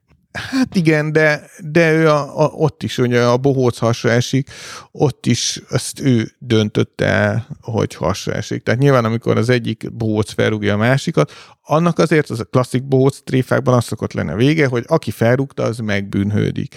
Tehát ez a gonosz bohóc, aki csak végig gonosz nagyon, egy ilyen jackass-szerű bohóc, aki nem is magával csinálja ezeket a dolgokat, hanem másra szerintem nem tud olyan eh, népszerű lenni. De itt, itt ez a szint működik. Most az én személyes meglátásom az, és ez én nekem, mint humoristának egy ilyen arszpoétikája, hogy ez fölösleges csinálni. Tehát hogy ez nem ez az én feladatom, egy olyan társadalomban amúgy is tele van feszültséggel, gyűlölettel, stb. Tehát én nekem az valamennyire a feladatom, hogy mutassak egy, egy olyan ideális világot, egy ilyen platóni Magyarországot, aminek a szempontjából ezeket a dolgokat lehet jobban csinálni. Tehát az biztos, hogy a hatalom fél a humortól, hogyha pellengére állítják, ugye ezt, ezt, ezt előbb mondtuk, de visszatérve itt a, a, a Charlie hebdo amit elkezdtünk veszegetni, van-e nálatok a Duma Színházban, és akkor majd beszélünk egy kicsit a Duma Színházról is, aki nem tudná, hogy mi az, olyan kódex, amit, amit betartatsz. Te ugye egyik tulajdonosa is vagy, és vezetője is a Duma Színháznak. Nagyon sokféle produkciótok van. Mi az, ami, ami nálad nem megy át ezen a rostán? Igazán pont én sajnos e, e, ebben is az elvek embere vagyok, hogy nagyon sok irányelvünk van, vannak, amiket el is fogadunk, tehát a szerződésnek a mellékletében benne vannak, hogy milyen szankciók vannak ehhez, stb. De hogy itt is a véleményszabadság és a szólásszabadságnak vagyok így a, a híve, és abban meg végképp nem hiszek, tehát mi valamennyire egy fórum vagyunk, ahol az emberek elmondhatják a gondolataikat, hogy ezt nekem kéne nagyon durván korlátoznom ezt a free speech-et, ezt a szabad beszédet. Inkább az a célom, hogy akiknél van ezzel probléma, sokat beszélgessek velük, és hogyha ők úgy érzik, hogy ezen változtatnak, akkor ezen változtassanak. Hogy a társulaton belül legyen egy olyan dinamika, egy olyan konszenzus, hogy bizonyos dolgokért már szóvá teszik a másiknak is. Tehát, hogy ez szerintem... Nem csak te, hanem a társulatnak a többi tagja Igen, is. igen, mert én sose hittem abban, hogy egy társadalomban jelen lévő nem hasznos beszéd elhallgattatása hasznosabb, mint ez a az, a, az általunk nem kedvelt beszéd. Tehát, hogy sokkal inkább abban hiszek, hogy akkor lehet dolgokat megbeszélni, ha beszélünk róluk. Tehát, hogyha elhallgattatjuk ezeket a dolgokat, nem kerülnek felszínre, nem mondja ki valami, akkor ezek a mélyben fognak szúnyadni, és csak a baj lesz belőle. Nyilván ennek van a másik véglete is, tehát azért mondom, hogy ezek nagyon, nem, nem lehet ilyen abszolút okos dolgokat mondani, vagy abszolút irányadó dolgokat, vagy abszolút igaz dolgokat mondani róla. Ugye nézhetjük a ruandai példát, ahol egy rádió műsor tömegvérengzéshez, vagy egy rádiónak a műsor a tömegvérengzéshez és népírtáshoz vezetett. Nézhetjük a propagandát, ami eh, akár csak ha Csecsenföldet, mint a korábbi példát néztük, milyen durva állapotokhoz vezet. Tehát, hogy nagyon sokféleképpen lehet ez rossz is, de hogy egy bizonyos mennyiségű ilyen általunk nem kedvelt, vagy, vagy bizonyos standardek szerint elfogadhatatlan tartalom szerintem kell, hogy legyen egy társadalomban ahhoz, hogy működjék. Ezt tudom, hogy nem szimpatikus, és nem feltétlenül mindenkinek jó, mindenki azt mondja, hogy ilyet én ne is halljak, csak nagyon nehéz olyan standardeket meghatározni, ami alapján el lehet hallgattatni ilyen közléseket. Az a jó, amiket mondasz abban, hogy nagyon sok felé van lágazás, de ezért nehéz is ugye megfogni, hogy melyik fonalat emeljen föl én, mint műsorvezető, hogy nehogy elveszen a másik. Az egyik ilyen fonal az, hogy ha jól értem, akkor neked nem túl szimpatikus bizonyos értelemben a politikai korrektségnek az a törekvése, hogy létrehozni ilyen biztonságos tereket, ahonnan kizárjuk ezeket a negatív dolgokat, és akkor arról ne lehessen még csak még csak a nyelvhasználat szintjén se nyomot hagyni ebben a biztonság. Én ebben, ebben a szempontból nem a közlésektől félek. Mindig, amikor a közlést próbáljuk szabályozni, akkor a problémákat fedjük el gyakran. Nem próbálunk megoldani valamit, hanem akkor ne beszéljünk róla, mert akkor az, az, az, az úgy jó lesz. Tehát meg se próbáljuk, hogy a másikat megismerjük, vagy elfogadjuk, vagy a kétségeinket hangoztassuk, hanem ez nincs tehát ez a, mint ez a cancel culture, hogy akkor az nincs. Aki ilyet mondott, az nem létezik. De nagyon is létezik. Tehát annak ellenére, hogy majd őt eltávolítják esetleg a közbeszédnek bizonyos szegmenseiből, vagy tönkreteszik a karrierjét, elkezd majd máshol létezni, ami lehet, hogy sokkal veszélyesebb lesz ezen kultúra, vagy ezen gondolat. A biztonságos téren kívül. A, biz, a biztonságos téren kívül, és ráadásul ugyanahoz vezet, mint amit itt is, hogy a Duna egyik partján ők laknak, a másikon a másikok, tehát hogy beszélgetés nélkül és bizonyos témáknak a szabad megvitatása nélkül, ezek mindig csak egy csoportnak lesznek, még ha az nagyon befolyásos is, a beszéd témái. Tehát ez nem társadalmasodni fog, hanem egy ilyen félelem kultúrával átítatva fog rátelepedni egy közösségre, ami, ami szerintem ugyanúgy nem cél. De nyilván, hogyha csak odáig eljutnánk, és itt Magyarországon ez az abszurd az egészben, hogy itt már ilyen cancel culture van, meg izé valaki ilyet mondta, Magyarországon mennyiben van ennek bárkire befolyása, most tök őszintén. Tehát, hogy mi nem Amerika vagyunk, meg még csak nem is Nyugat-Európa. Nyilván félünk ettől, hogy valaha ez lesz a legnagyobb problémánk, hogy ö, valaki rosszat mond egy transz neműről a színpadon, és ezért tönkreteszik a karrierjét. Tehát nálunk tehát ennek a közelébe sem kerültünk még, de már sok szempontból úgy tekintjük magunkat, mint hogyha ennek lennénk az áldozatai. Nálunk, hogyha eljutnánk odáig, de ez most az a probléma, hogy nem az van, hogy ami jó példa volt, az gyűrűzik be ide, hanem ami itt van, az lesz általános, hogy a másikat, mint ember tisztelnék. Igen, hogy mi exportáljuk a saját Igen, igen, igen. Tehát, hogy, hogy nem az van, hogy itt begyűrűzik, hogy egy vitában vitakultúra van, hanem most megnézed, hogy milyen volt egy vita öt évvel ezelőtt Amerikában, vagy tíz évvel ezelőtt, és milyen most. Hát azt kell, hogy mondjuk, hogy mi vagyunk ebben a fákja üvők, és hiába van nekik az a nagyon sok vitaklubjuk. Eh, Megnézhetik magukat. Megnézhetik magukat, mert az identitáspolitika már nem a, a nem személyeskedő és érveken alapuló eh, kultúrált vitám nyugszik. De ez azt jelenti egyébként, hogy itt visszafordítsam nagyon-nagyon mikroszintre a te színházad, vagy a te színházad is világára, hogy sok olyan produkciót elviselsz, eltűrsz, amivel egyébként nem értesz egyet, nem, nem tetszik. Ugye nem tetszik, az egy esztétikai kérdés. Most ugye az etikáról volt szó, most átérvettük az esztétika. Lassan az egész. Igen, igen, és innentől én már nem felelek meg semminek, ugye, hogy szép az, ami érdek nélkül tetszik, mert nekem érdekem az, hogy hogy minél több embernek tetszen. Igen, hogy ez minden több embernek tessen, és az az érdekes ebből a szempontból, hogy én sok fellépést, vagy sok mindent próbálok úgy nézni, hogy szakmailag jó legyen. Tehát, hogy tényleg egy poén a helyén legyen, így úgy amúgy ebben az irányba tréningezni, befolyásolni az embereket. A mondani valóról pedig tényleg csak úgy tud az ember változtatni, tehát nincs egy központi diktátum, vagy bármi ilyesmi, hogyha beszélget a másikkal, hogyha valamilyen irányba viszi az ember. De nyilván itt is, ami ami szerintem sokkal fontosabb, hogy a diktátum helyett, hogy megismerjük a másikat. Tehát most azzal, hogy van roma fellépőnk, az a lehetőség van arra, hogy napi szinten az ő problémáival, a felvetéseivel, hogy ő milyen ember, egyéni szinten találkozzanak a fellépők, hogy nem valaki, aki egy barátjuk, vagy valaki, hanem egy fellépő, aki ezt csinálja. Innen kezdődik szerintem az, amikor valami tud változni, vagy amikor az emberek elgondolkodnak rajta, és nem egy, egy ilyen külső nyomás helyezedik rájuk. E, és ez talán a, a legveszélyesebb, hogy és ez, ez igaz a társulatra, és igaz Magyarországra is, hogy falakat emelünk. Tehát ahelyett ugye safe space-eket, vagy tök mindegy, mert most a, azzal, hogy hogy beszélünk bizonyos témákról a Bayer show-ban, vagy a mit tudom én, bármelyik ilyen műsorban, azzal elveszítjük annak is a lehetőségét, hogy erről párbeszéd indulhasson, vagy hogy a másikat meghallgassuk, vagy hogy a mi álláspontunk egy kicsit csiszolódjon. És ugyanezzel, hogyha én azt mondanám, hogy erről soha többet nem beszélhetsz, ezzel igazán elveszítenénk annak a lehetőségét, hogy ő egyszer változtasson ezen a véleményen, vagy egyszer fölháborodjanak ezen a nézők, és azt mondják nekik, hogy na hát ezt, ezt soha többet nem akarjuk hallani. Mekkora társulat, mekkora cég, mekkora gazdasági művelet most ez a Duma Színház? Csak hogy legyen képünk erről.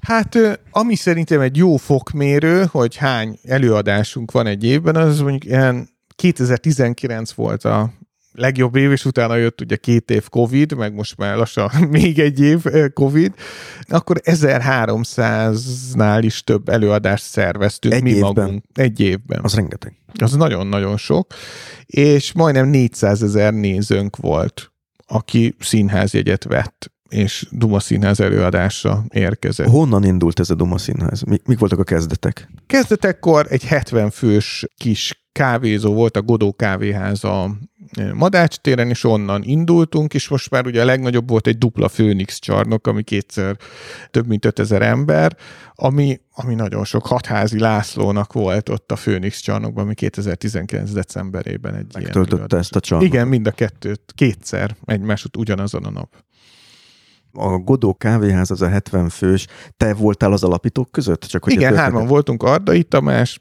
eh, Sáfár Zoltán és én. Így hárman kezdtük, és ők Sáfár Zolinak, Safinak volt eh, a helye, Ardai Tamásnak volt ez az ötlete, hogy ő látott ilyen stand én meg ismertem embereket, akik tudtak stand És most ugye ezzel az évi ö, több ezer előadással. Több ezer nem, de 1300 első túlzásokban, igen. igen ez, ezzel az évi 1300 előadással hány év alatt jutottatok el ide? Hát most volt novemberben az első előadásnak, ami ott a Godóban volt, a 18. évfordulója. Tehát gyakorlatilag most lettünk nagykorúak, hogyha ezt a nagyon elcsépelt fordulatot használhatom erre, de 18 éve működik. Ez egy olyan vállalkozás egyébként, amit teljesen saját tőkéből és... Mi? Hát, tehát ez, ez aztán tényleg teljesen saját tőkéből működött. Tehát a, amit felépítettünk, azt így működtettük. Állami támogatásban nem részesültök? Most nem. Volt olyan időszak, amikor még lehetett, ugye a, a taós csodálatos időszak, akkor mi is igénybe vettük ezt, és éltünk ezzel. Mi a jelenlegi kormányzatnak vagy politika rendszernek a hozzáállása ma a Duma Színházhoz ellenségként kezeltiteket? Nem, szerintem nem. Tehát uh, vannak olyan dolgok, amiket nem szeretnek, tehát nem foglalkozom ezzel, mert nem ez a dolgom, hogy ez, hogy van 400 ezer nézőnk, és akkor van mondjuk még 10 ember, aki nagyon befolyásos, hogy az ő ízlését fürkészem, mert akkor nagyon nehéz lenne egy műsort összeállítani. Szerintem nagyon sokan járnak, mert van egy csomó olyan előadás, ami bárki számára szórakoztató, és én ezért vagyok kicsit mindig optimista még az utolsó pillanatban is, hogy és nem akarok így, így túlzottan pozitívnak tűnni, de hogy nagyon sok embernek van a kormányban is jó humora, tehát akik tudnak röhögni dolgokon, értik. Értik a viccet, csak nem szeretik. Értik a viccet, csak nem szeretik. Szerintem, ha van egyáltalán ilyen, ami szerintem nincsen, hogy mi a kormányzati hozzáállás, hogy ez egy ilyen működő dolog, ez van. Nem éreztetek soha ilyen kis nyomást, hogy na most egy kicsit rátok szállunk? Nem, én, én szerintem inkább azt az, amit mindenhol érezni lehet, és ez egy általános, tehát hogy mi abban a kategóriában vagyunk, hogy figyú, ezt csináljátok, csináljátok akkor magatoktól. Tehát ebben miránk azért ne számítsatok, tehát nem vagyunk hülyék, hogy amit csináltok, azt még támogassuk is, hanem az, hogy ezt csináljátok, akkor csináljátok. És nyilván amik ilyen súrlódások, vagy mik, azok mindig ilyen egyéni, helyi szintű problémák. Tehát, hogy valaki fél, hogy ide jön valamilyen előadás, amiről azt gondolja, hogy politikai, és akkor jaj, ez ne jöjjön, de akkor utána azért mégis jön.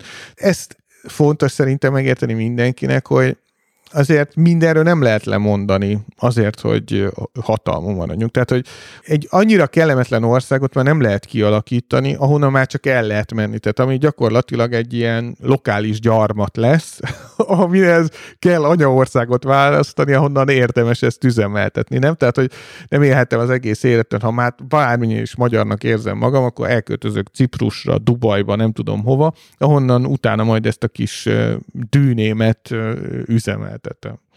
De azt ugye jól érzékelem, hogy ebben a társulatban, akik nem tudom hány fellépőtök van, most már az előadás számot mondtad, csak hogy érzékeljük, hogy mekkora társaságot. Nagyon sok fellépőnk van, nagyon sok új tehetséget, tehát ilyen 50-60 ember biztos, hogy fellép nálunk egy évben, sőt, annál, még lehet, hogy annál is több. De az biztos, hogy, hogy a védjegye ennek a Duma Színháznak az, hogy ti vállaltan a stand-up műfajában Igen. mozogtok, ami műfaj azelőtt Magyarországon nem volt annyira hát nem is tudtuk, hogy mi az tulajdonképpen, vagy nagyon sokan nem tudták, hogy mi az, mondjuk 18-20 évvel ezelőtt. És az a jó, hogy mi is ismerkedünk vele. Tehát, a, ma, a mai napig. Igen, mert ez egyébként gyakori, és szerintem tök jó kritika, hogy hát ez nem olyan, mint az amerikai stand-up. Egy csomó mindenben szerintem már van olyan, mint az amerikai stand-up, és az új fellépőink már, akik az előző tehetségkutatón csatlakoztak hozzánk, vagy akik most tök jól ismerik ezt a műfajt, és tök jól művelik, és nekik inkább az a nehézség, hogy ezt hogy tudják a hazai közönséggel elfogadtatni, aki viszont nem annyira jól ismeri, mint azok a kritikusaink, akik azt mondják, hogy hát ez nem az amerikai stand-up, és sokkal bátrabbnak, keményebbnek, beszólósabbnak, nem tudom, másnak kell lenni, mint ez. Viszont elindultunk valahonnan, ahol egy eh, térbe bementek emberek kezükben mikrofonon, és megpróbálták megcsinálni, amit erről gondolnak. Ehhez képest az évek során volt itt számos külföldi stand tréningezni minket, nagyon sok regionális workshopot csináltunk, ami egy tök jó élő kapcsolat, ahol egymást is ki tudjuk cserélni a tapasztalatainkat, gondolatainkat. Csináltunk masterclass-t angol nyelven, ahol a stand-upokat tudtuk elmezni, folyamatosan mentoráljuk dramaturgal, logopédussal, szerkesztővel, humoristával az új fellépőinket. Nagyon jól működik a generációk közötti tudásátadás, ami tulajdonképpen szintén nem magunknak köszönhetünk, hanem pont Fábri Sándornak és Farkasházi Tivadarnak, akik mind a ketten tök fontos fontosnak gondolták ezt, hogy legyen utánpótlásuk, és ezt az információt átadják. Tehát azért egy csomó ehhez az intézményhez kapcsoló jó gyakorlat volt már itt Magyarországon, amit megpróbáltunk javítani, és én abban bízom, hogy mitől az elkövetkezendő 5-6-10 évben ez egyre jobb és jobb lesz, és egyre több és több ember próbálkozik majd, és ebből kifolyólag egyre nagyobb lesz a verseny, amitől egyre inkább eh, érdeke lesz mindenkinek, hogy egyre jobb anyagokat csináljon. Tehát tulajdonképpen a Duma Színházat úgy kell elképzelni, hogy mi látjuk az előadásokat, meg a, a felépített vagy a felépülőben lévő stand de emögött egy komoly tehetséggondozás is van a részletekről. Te hány humoristát hallgattál meg így az évek során? Mondtad, hogy sok ilyen meghallgatás van, ilyen tehetségkutató, amit tartotok. Igazán, ami élőben, ameddig én számoltam, így egy Excelben vezettem, és utána már most ö, ö, átadtam ezt a feladatot jó pár évvel ezelőtt, de addig Delegáltad én... a Google dokumentumot. Igen, de van továbbra is ez a Google dokumentumunk, e, és követem, de addig 3000 embert néztem meg élőben, 3000 különböző. Az nagyon nagy szám nagyon-nagyon sok, és plusz még voltak olyan humorfesztiválok, ahol voltam vagy zsűritag, vagy csak ilyen előolvasó, ott pedig hát ott is ilyen több ezres. Tehát ez sok-sok ezer, plusz még akkor ugye mondtad azt, hogy komoly meghallgatásokat eszközöltél úgymond a most időszakodban. Hát, ja, külön... hogyha még számítjuk hozzá a lengyel, román, szerb stand akkor még az is egy egész szép számra jön ki. Milyen kép alakult ki benned, mert ez egy óriási szám. Nagyon más viccel a magyar, mint egy lengyel, egy szerb vagy egy orosz? Igen. Lengyelországban például óriási kulturális különbség az, hogy sokkal korábban dolgoztak a lengyelek Angliában, sokkal korábban lett a lengyel kultúrának a része ez az angol nyelvű kultúra, mint itt Magyarországon. Ugyanakkor Lengyelországban, ami nagyon hasonló hozzánk, hogy azok a rétegek, akik nem ezt az irányt követték, ott a kabaré az töretlen népszerűségnek örvend. Tehát ami nálunk megszűnt, ugye a saskambaré, meg a, talán a vidám színpadnak is a, ugye onnan a kiköltözésével a, a centrába, és utána ott egy új alapítással gyakorlatilag. Ott az fesztiválok vannak, nagyon sok társulat, tévéműsorok, tehát az abszolút működőképes dolog.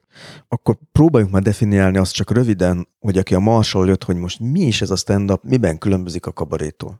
A stand-up és a kabaré között, ha most nyilván a jelenetek az elég egyértelmű, hogy miben különbözik a kabaréban, ugye nagyon sokféle műfajnak a, a gyűjteménye, tehát vannak ott jelenetek, monológok, mindenféle számos zenés műfaj jelent meg ugye nálunk a kabaréban, a paródiák, tehát egy csomó minden olyasmi, ami mondjuk a stand-upban nincsen. A stand-upnak tényleg az a lényeg, egy nagyon személyes műfaj, ahol egy ember kiáll egy mikrofonnal, és vicceseket mond.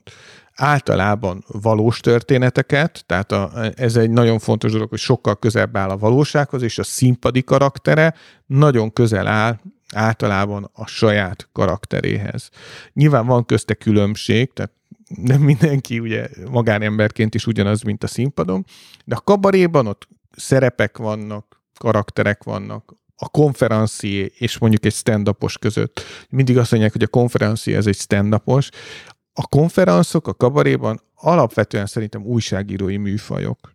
Egy újságírói műfajnak a megjelenítése. Valaki visszagondol egy Kellér Dezső konferencia, vagy akár Verebes Istvánnak egy konferenciára, azok abszolút újságírói műfajoknak a megjelenése volt. Egy ilyen elhangzó, élőszóban elhangzó publicisztika. Publicisztika, igen, vagy akár még eszé is, vagy tárca, glossza, ki éppen miben utazott, vagy Megyesi Gusztávnak a zseniális írásai, amiket ő olvasott föl a kabaréban. Tehát, hogy ezek mind igazándiból eh, újságírói műfajok voltak, amik... Szemben a stand-up? A stand-up pedig jóval kötetlenebb, interaktívabb, reagál a közönségre, sokkal fontosabb számára a hitelesség, a személyes hang. Tulajdonképpen, ahogy mondod, a stand saját magát hozza, egy ilyen eltúzott saját hát, maga. Vagy eltúzott, vagy visszafogott egyébként. Tehát van, aki életben sokkal durvább, mint a színpadon lenne. De... Neked kell megfékezni. Igen, igen. Hát vagy magának, magának. De a, a kabarénál pedig a konferencié, tehát hogyha ilyen közlési szerepeket nézünk, vagy ilyen közlési pozíciókat, ő mindig egy kicsit a nézők fölött állt. Tehát, hogy ő, aki mindent tud, aki megosztja, tehát mint egy újságíró, aki elmondja a népnek, hogy hogy kell gondolni a dolgokat.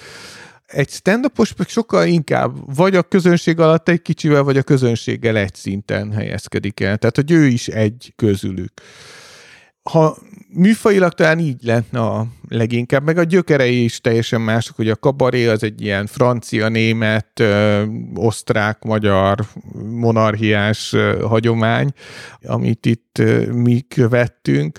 A stand-up pedig egyértelműen egy amerikai, tehát egy amerikai eredetű műfaj, ami utána szivárgott át egyáltalán Nagy-Britanniába, és onnan tovább máshova a világba. Itt újra fogalmazva a kérdést, akkor úgy teszem föl megint, és ez nagyon jó, hogy most akkor tisztáztuk, hogy mi a, mik a különbségek az egyes műfajok között, hogy lenne Magyarországon olyan szerb humor, ami Szerbiában nagyon sikeres, vagy Lengyelországban olyan lengyel, vagy Oroszországban olyan orosz, amit viszont a magyarok nem értenének most? Ezt eh, csináltunk angol nyelvű műsort, és az ment is a Comedy Central, meg egy, egy csatornánkon nagyon sikeres volt. Egyébként mentek mindig a lengyel humoristák, hogy milyen vicces volt, hogy elmentek Szlovéniába, és felismerték őket mert ott ment a Comedy csatornán ez a... a, a... Ahol kelet-európai stand Igen, a, hogy fel. angolul csináltunk egy ilyen műsort, 12 vagy 14 kelet-európai stand és a lengyelben, visszatérve ide, hogy a stand mi a különbség, hogy nem csak a humort nézzük, ők tényleg olyan, mint egy amerikai stand hallgatnál sokszor, témaválasztásában, megközelítésében, feldolgozásában, a poén felépítésben. Sőt, ott van egy-két, például a Piotr Sumovski, akit volt már nálunk is többször, nagyon jó kint ért, azt hiszem talán Amerikában. Most jön a sztárok, akiket nem ismerünk névsorattól. Tehát... Igen, igen, igen, de hogy ő például angol is nagyon-nagyon vicces, vagy a szlovének között Tin Vodopivec, aki nagyon sokat lépett föl angolul is Londonban, és tök jó szlovén humort csinál, és igazán mindegyik értető számunkra, csak hát mások a hangsúlyok. Tehát a román humor az olyan, mint nálunk, szerintem ennyire durvát senki nem csinál. Tehát annyira trágár, Szoktam egy példával illusztrálni, maximum kivágod a későiből. Most már rajta van a jelzés a műsoron, úgyhogy... Igen, igen, igen, de hát ez tényleg olyan, hogy a, ezt Magyarországon nem képzeled el, hogy valaki így menne kimenni a színpadra. Kijött egy srác, az volt az első poénja, hogy apámtól egy jó tanácsot fogadtam meg, azt mondta nekem, ne kövesd el ugyanazt a hibát, mint én, ne bazd meg anyádat. Tehát tehát azért azt... Érezzük, hogy ez tehát, hogy itt ezért, átlépni az inget. Igen, hogy ez így gondold meg, hogy mit tudom én, bemész Kecskeméten a művelődési házba, jó napot kívánok, tehát még jó napot sincsen, hanem ezzel nyitsz, azért az, az, az azért eléggé meredek lenne azt kell, hogy mondjam, magasra tette a kezdésnél a lécet, és utána se nagyon került lejjebb ez a léc ilyen poénokban. És ez általában igaz, hogy nagyon-nagyon trágár, tehát ugye nálunk is szokták mondani, hogy ez eléggé trágár műfaj, vagy hogyha szebben fogom, szabad szájú, de ez azért van, és ez mindig, hogy ez hogy lehet így beszélni a színpadon, hogy a stand-upnak egy másik, hogy nagyon élő beszédszerű. És az élő beszéd minősége országról országra nagyon eltérő. Tehát most Magyarországon két ember a buszon beszél, a hentesnél beszél, az irodában beszél, nagyon trágáról beszélünk. Tehát ha figyel erre az ember, a társadalmi agresszió átmegy a nyelvbe is. Tehát ez a, a geci, bazd meg, a gyerekeket hallgatod, tehát nincs olyan gyerek már a buszon, aki ne gecizne. Tehát, hogy ez már olyan, mint a jó napot, vagy ilyen kötőszó szintjére eh, ment át. És ettől ilyen a stand-up is, szerintem még sokkal jobb nyelvi állapotban van, mint maga az élőbeszéd, amit itt Magyarországon beszélünk. És Romániában pedig ez még durvább. Ez egyféle jelenlévő agressziónak a jele szerinted? Ez szerintem az agresszió, meg egyáltalán, hogy a másik ember mennyire tartjuk. Nem? Tehát, hogy a, a tiszteletnek az eltűnése így a, a társadalomból, vagy bizonyos csoportok között, vagy nem tudom, a hétköznapokból. A szerb, vagy ö, ottani humorban pedig ö, tényleg a, Hát olyan tragédiák vannak ott, hogy azért se Lengyelországban, se Romániában, hogyha voltak is feszültségek, azért... Délszláv háborúnak a nyomai? Igen, tehát hogy ott mivel mersz viccelni, hogyha ott turnézol szerbként, mondjuk föllépsz egy bosnyák klubban, ahol vannak azért szerb nézők, akkor, és ugyanúgy ugyanazt a nyelvet beszélitek, hogy akkor mivel lehet viccelni, mivel nem lehet viccelni. Egyáltalán egy nő például nak a szerepe az teljesen más. Balkáni társadalomban. Igen, igen, igen. Hát vagy, vagy Boszniában, ahol azért ott vallásilag is akármennyire is emancipálódott ez így a titói időben, azért mások a, a szerepek. Tehát, hogy ott a vallással hogy beszélsz, ugye amikor három vallás van, ami nagyon erős identitásképző. Itt Magyarországon azért most lehet, hogy néhányan megsértődnek, de a vallás, ez egy abszolút mítosz, hogy Magyarország, mi egy ezer éves keresztény országnak éreznénk magunkat, lelkünk legmélyén, Tehát nem olyan tabu. Én beszélek róla, nyilván nem sértően, hanem én is, mint akit ez nagyon érdekel és mélyen érint, úgy erről a témáról, de nem azt, hogy mindenki felháborodik rajta, tehát nem ez a téma, amin felháborodnak az emberek. Ezen az álszentek háborodnak föl itt Magyarországon, akiknek nincsen egy mély vallásos érzelmük, de érzik, hogy ahhoz, hogy identitás képző valóval tartoznak, ezen fel kell háborodniuk. Ugyanúgy a másik oldalon is van, aki ennél vannak ilyen identitás képző dolgok, hogy akkor bárki vicce bármilyen témával, ami valahogy így nagyon marginálisan is érintkezik, na hát akkor ez felháborító. Hát akkor egyébként ezt, ez az identitás politikának a lényege, igen. hogy min lehet ma felháborodni. Igen, éppen, igen. A, a felháborodás és... például egy nagyon jó dolog, hogy mi az, amit például ha valaki kiejti azt, hogy Trianon, akkor teljesen mindegy milyen kontextusban, azon felháborodunk hirtelen. Lehet egyébként Trianonnal viccelni a Duma színházban? Tehát, hogy... Hát én, én szoktam egyébként, mint személyesen érintett, nekem a dédapám az Ausztriából költözött Magyarországra az első világháború után, nagyon jó ritmusérzékkel, szoktam mondani. A másik pedig részt vett a Soproni névszavazáson, ugye a, ő is ugye végül is a fogorvosok szempontjából egy optimális döntést hozott, és a másik nagyszüleim pedig vásároltak telkeket a felvidéken, így Trianon előtt kicsivel. Mindenki jó ütemben. Hát mindenki de... nagyon érezte ezt a dolgot. De, de visszatérve a határokon belülre, a több ezer próbálkozóból milyen, milyen Magyarország tárult eléd? Amúgy? Mert gondolom voltak sokkoló pillanatok is. Hát nyilván azért ez olyan, mintha a, a kommentelőkből próbálnánk a magyar internet minőségét következtetni, beleértve a sávszélességet is. Nem tudom, vegyes. Hát nyilván, aki ilyen exhibicionista és rosszul méri föl a képességeit, az, az X-faktorban is sokan vannak, csak ott a szórakoztató a humorban, az nagyon kellemetlen. Tehát, hogyha valaki nem lesz attól vicces, hogy nem vicces. Voltak egészen borzasztóak, tehát volt, aki vérnyomásmérőt tekert egy nézőnek a nyakára, és felfújta, vagy közéjük ugrott a székről, de most már ez így visszafogóttabb lett. Tehát most az elején volt az ijesztő, mert akkor mindenki a futóbolondoktól kezdve a tényleg tehetséges stand vagy akik csak így próbálkoztak, az hozzánk jött. Most már így látják nagyjából, hogy miről szól a műfaj, így is vannak még félreértések, de jóval kevesebb, mint, mint volt korábban. És akkor te ilyenkor elmondod az illetőnek, hogy hát ezzel az a probléma, hogy vagy, vagy csak azt mondta, hogy ne hívjon, mi hívjuk? Hát ilyenkor akinek érdemes, annak elmondjuk. Aki látod, hogy nem érti, a tök fölöslegesen mondod el, hogy mi a probléma. Tehát most gondolom, hogy ha valakit folytogatsz egy vérnyomásmérővel, akkor elég messziről kell indulni ahhoz, hogy, hogy elérjél a célhoz. Itt az interjúban ugye már említetted, hogy te tulajdonképpen jogászként végeztél. Nekem ez egy elég messze van a stand-up világától, hogy ez hogy fért nálad össze, vagy hogy, hogy kapcsolódott, hogy jött az ötlet?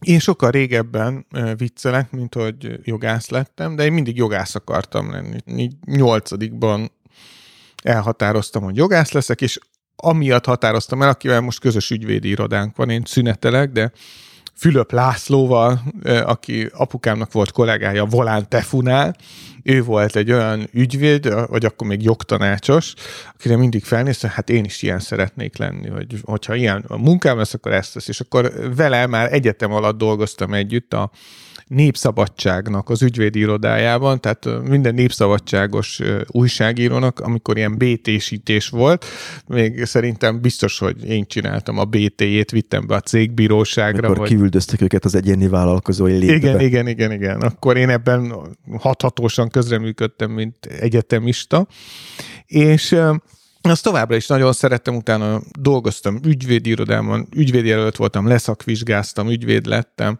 és még most is van, én ilyen szünetelő tagja vagyok az ügyvédi kamarának. És a Duma Színháznak is te írod a szerződéseit ezek szerint? Nem, van ügyvédünk is, meg egy régi évfolyam társnőm intézi ezeket, aki sokkal jobb, mint én. Dóra. Úgyhogy ezért, ezért inkább rábízom ezeket a dolgokat.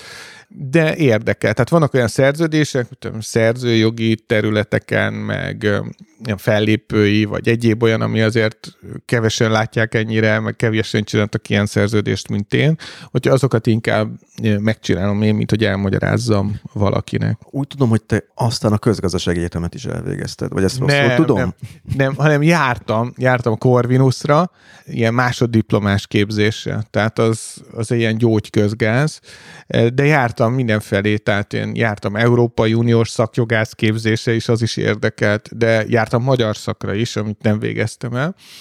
De hát így jó, jó keresztmetszetet kapott az ember a felső oktatásból.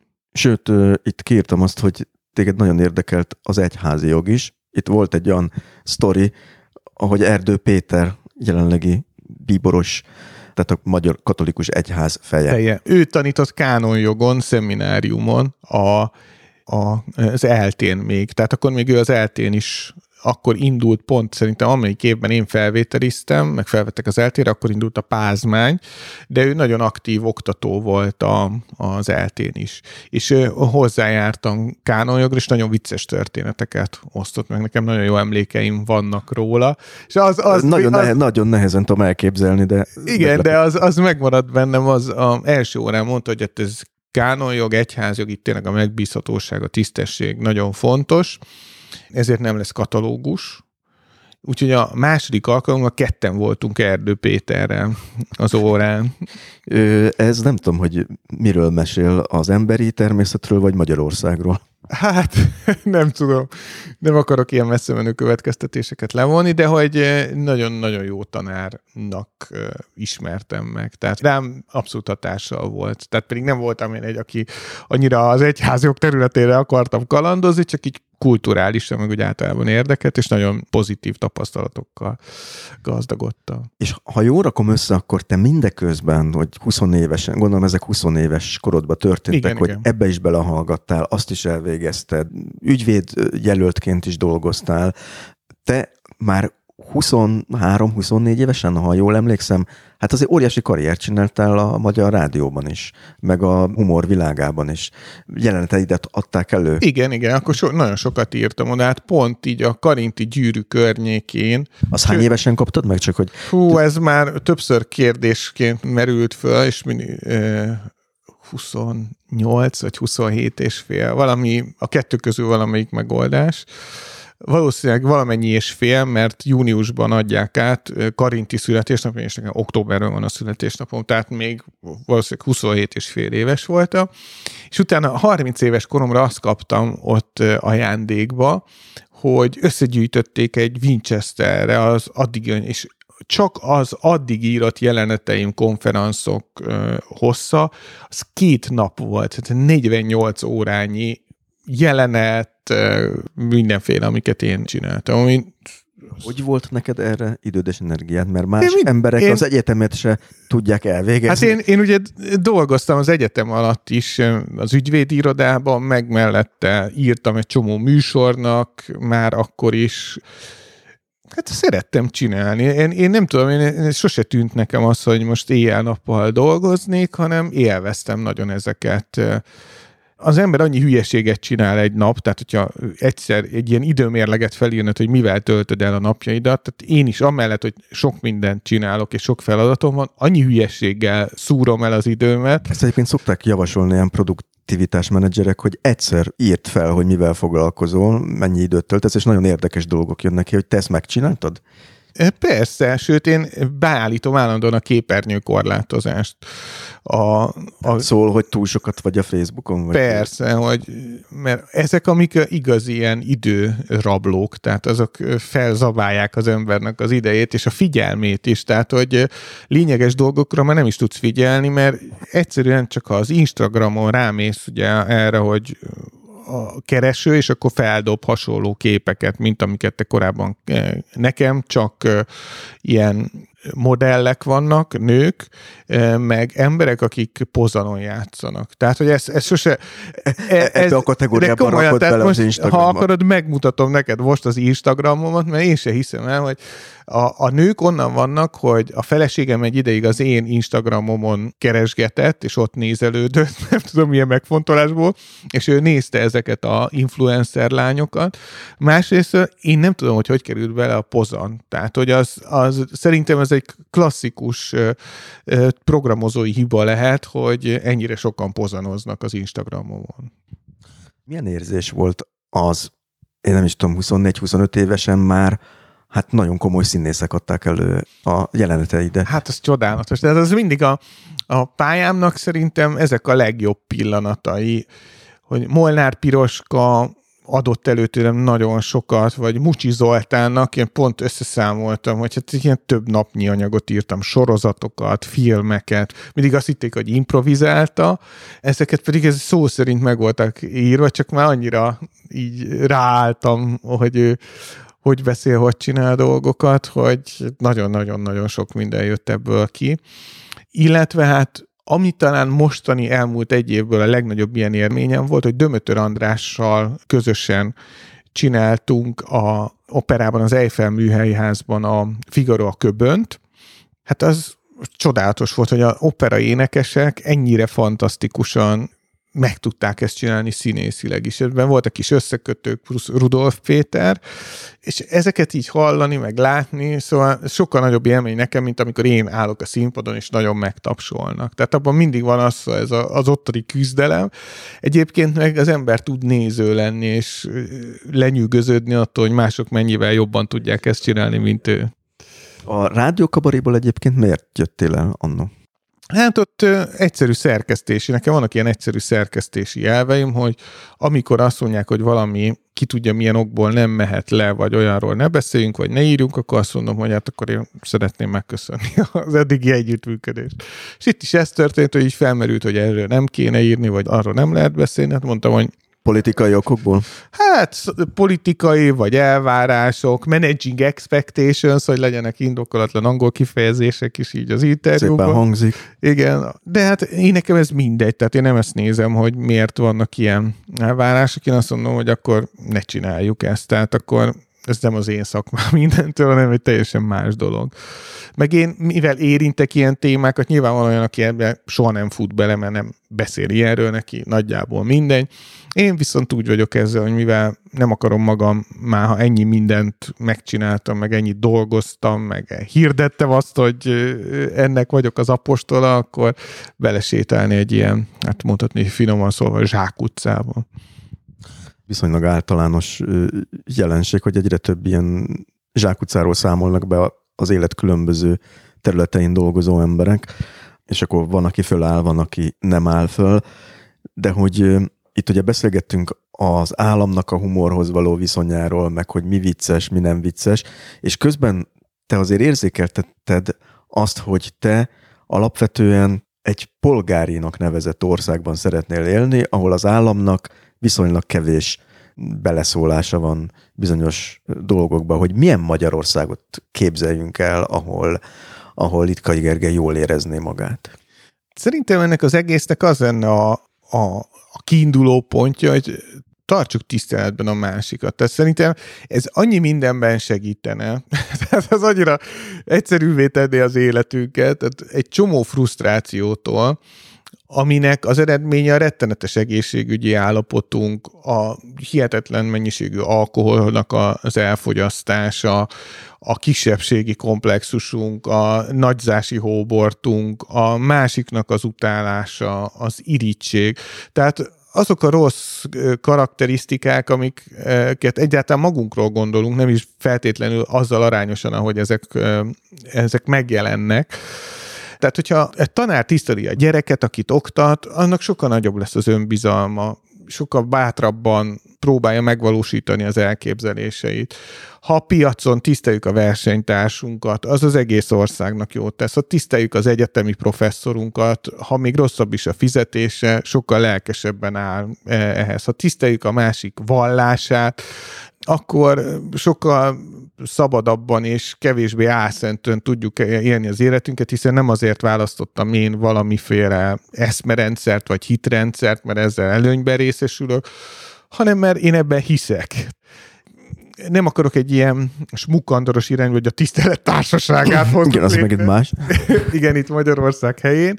De szerintem ez lenne az alapvető dolog, amit mindig hangsúlyozok, hogy lehessünk polgárok, akik függetlenek szellemileg, függetlenek politikailag, nem úgy, hogy valamilyen áramlatnak, vagy valamilyen politikának, vagy valamilyen irányzatnak nem támogatói, hanem függetlenek attól, hogy milyen hatalom van éppen, vagy milyen hatalom regnál, és nem függ ettől az ő egzisztenciájuk. Hát ugye azért Magyarországon pont ezt látjuk, hogy nagyon az értelmiségi pályát hát igen, de most egy pedagógus hogy független anyagilag? Tehát, hogy tényleg a, azért szavazzak Orbán Viktorra, mert nem tudom megvenni a sertés combot, de majd ő meghatározza egy olyan árban, ahol meg tudom venni. Nem az, hogy én olyan fizetést kapja, amiből mondjuk esetleg azt veszek, amit akarok, hanem ebben is függök az államtól, hogy majd az állam nekem ezeket a dolgaimat elrendez. De nem menjünk annyira messze a Duma színháztól, hiszen azt lehet látni, hogy egyre több olyan produkció van, nem tudom, hogy nektek ez mennyire jelent versenyt, amiben az állam finanszírozóként jelenik meg, vagy hát Magyarországon mindig is erős volt ez az acéli kultúrpolitikából adódó, hogy az államtól várja a művész, hogy finanszírozza a tevékenységet. Ezzel szemben ti teljesen önerőből működtök. Igen, tehát itt, itt igazán a verseny az úgy jelenik meg, hogy ha mindenki ellen érdekelt lesz abban, hogy piaci alapon működjenek a dolgok. Tehát, hogyha valakinek sokkal jobban megéri az, hogy ott van egy produkció, amit kifizet az állam, de végül sokan nem nézik meg, de hát ki van fizetve, akkor nyilván az árak is másként fognak alakulni. Tehát, hogyha egy társulatnak nagyjából mindegy, hogy mennyit játszik, mert ki tudja milyen rejtelmek alapján kapja a támogatását egy teljesen áttekinthetetlen rendszerben, akkor akkor miért lesz érdeke bárkinek is jobbat csinálni, vagy nem olyat, ami mondjuk megfelel az éppen regnáló kurzusnak az ízlésének, vagy érdekeinek, vagy éppenséggel sogorsági, komasági viszonyainak. Ez általánosságban így van. Mi még egyelőre ezt nem érezzük, mert a versenynek az az előnye, hogy nekünk jobbnak kell lennünk, fejlődnünk kell, hogy megtartsuk a nézőinket, ügyesebbnek kell lennünk ahhoz, hogy ne dőljünk be még ilyen nehéz körülmények között is. Ez pont arra indítja a fellépőinket is, meg minket is, hogy a közönség számára talán jobb produkciókat hozzunk létre. Korábbi beszélgetésekben említettél egy másik könyvet is, ami nekem itt rezonál erre a problémára. Ennek az a címe, hogy miért buknak el államok, Miért buknak el nemzetek? Miért buknak el nemzetek, igen. Igen, igen. Miért buknak el nemzetek? És ebben a könyvben ugye arról van szó, hogy nem a földrajz, nem a, a geográfia adottságok, még csak nem is annyira a kultúra, még csak nem is a hagyományok, még csak nem is jellembeli dolgok, amik meghatározzák egy nemzet sikerességét, hanem hogy milyen intézményeket épít ki. És hogy itt történelmi válaszutak vannak, lehet erre menni, lehet arra menni, lehet olyan intézményrendszert kialakítani, ahol az állam finanszírozza mondjuk a kultúra jelentős részét, vagy, a, vagy mondja meg, hogy mennyi legyen a kenyérára, és lehet egy egészen más, mondjuk egy angol száz típusú rendszert létrehozni. Te hogy érzed, hogy Magyarországon még lehet választani az, hogy más mellé menjen a dolog, vagy mondjuk Mohács óta itt ezt eldőltek a dolgok, hogy erre megyünk, nem arra? Sok intézmény ugye berögződik, tehát pont erről szólt a könyvnek az utolsó, hogy az évszázados struktúrákon, amik évszázadokra rányomták történelmileg országok fejlődésére a bélyegüket, lehet-e változtatni, és azt mondja, hogy lehet, tehát nagyon sok helyen sikerült is ezen változtatni. Ennek a kulcsa, ahogy én lefordítottam magamnak, hogy a bizonyos alrendszerekhez vagy intézményekhez való hozzáférésnek az egyenlősége egy nagyon fontos kritérium, tehát hogy az oktatáshoz mindenki egyelően tudjon, a kultúrához, és a kultúrába való belépési küszöb az ne legyen valakinek egy másfél méter magas, a másnak meg 5 mm vastagon, a piacra, hogy egyelőek legyenek a belépési lehetőségek, a politika területére ugyanolyan eséllyel lépjenek be a szereplők. Tehát, hogy ezek mind meghatározzák, hogy mennyire sikeres egy állam. És nagyon érdekes, hogy nagy demokráciákról, mint Amerikáról, ahol azt gondoljuk, hogy ők most sikeresek. Itt is nagyon sok olyan mutató van, ugye az egészségügyi rendszerbe való belépésnek a korlátai, azok egészen rosszak, ami ugye nagyban meghatározza a az államnak a működő képességét, a munkaerőpiacnak a működő képességét. Ugye ott is lehet látni, hogy bár nagyon sok pénz van az egészségügyben, de azért az egészségügy nem egyelően oszlik el, hanem az alsó rétegekben szinte semmi fölül meg fölöslegesen költenek óriási pénzeket, akár sikertelen kezelésekre is. Ugyanez igaz a az oktatásra, ugye egy Amerikában az oktatási rendszerbe is egyre nehezebben jutnak be, emiatt a társadalmi mobilitás csökken, emiatt mindenki elveszíti a kedvét, hogy egyáltalán csináljon valamit, mert úgyis csak a gazdagoknak fog sikerülni, és mi inkább ebbe az irányba megyünk, Tehát nem az, hogy ezeket a különbségeket csökkentsük, hanem hogy ezek a belépési különbségek, ezek nagyon is irányítottan megmaradjanak.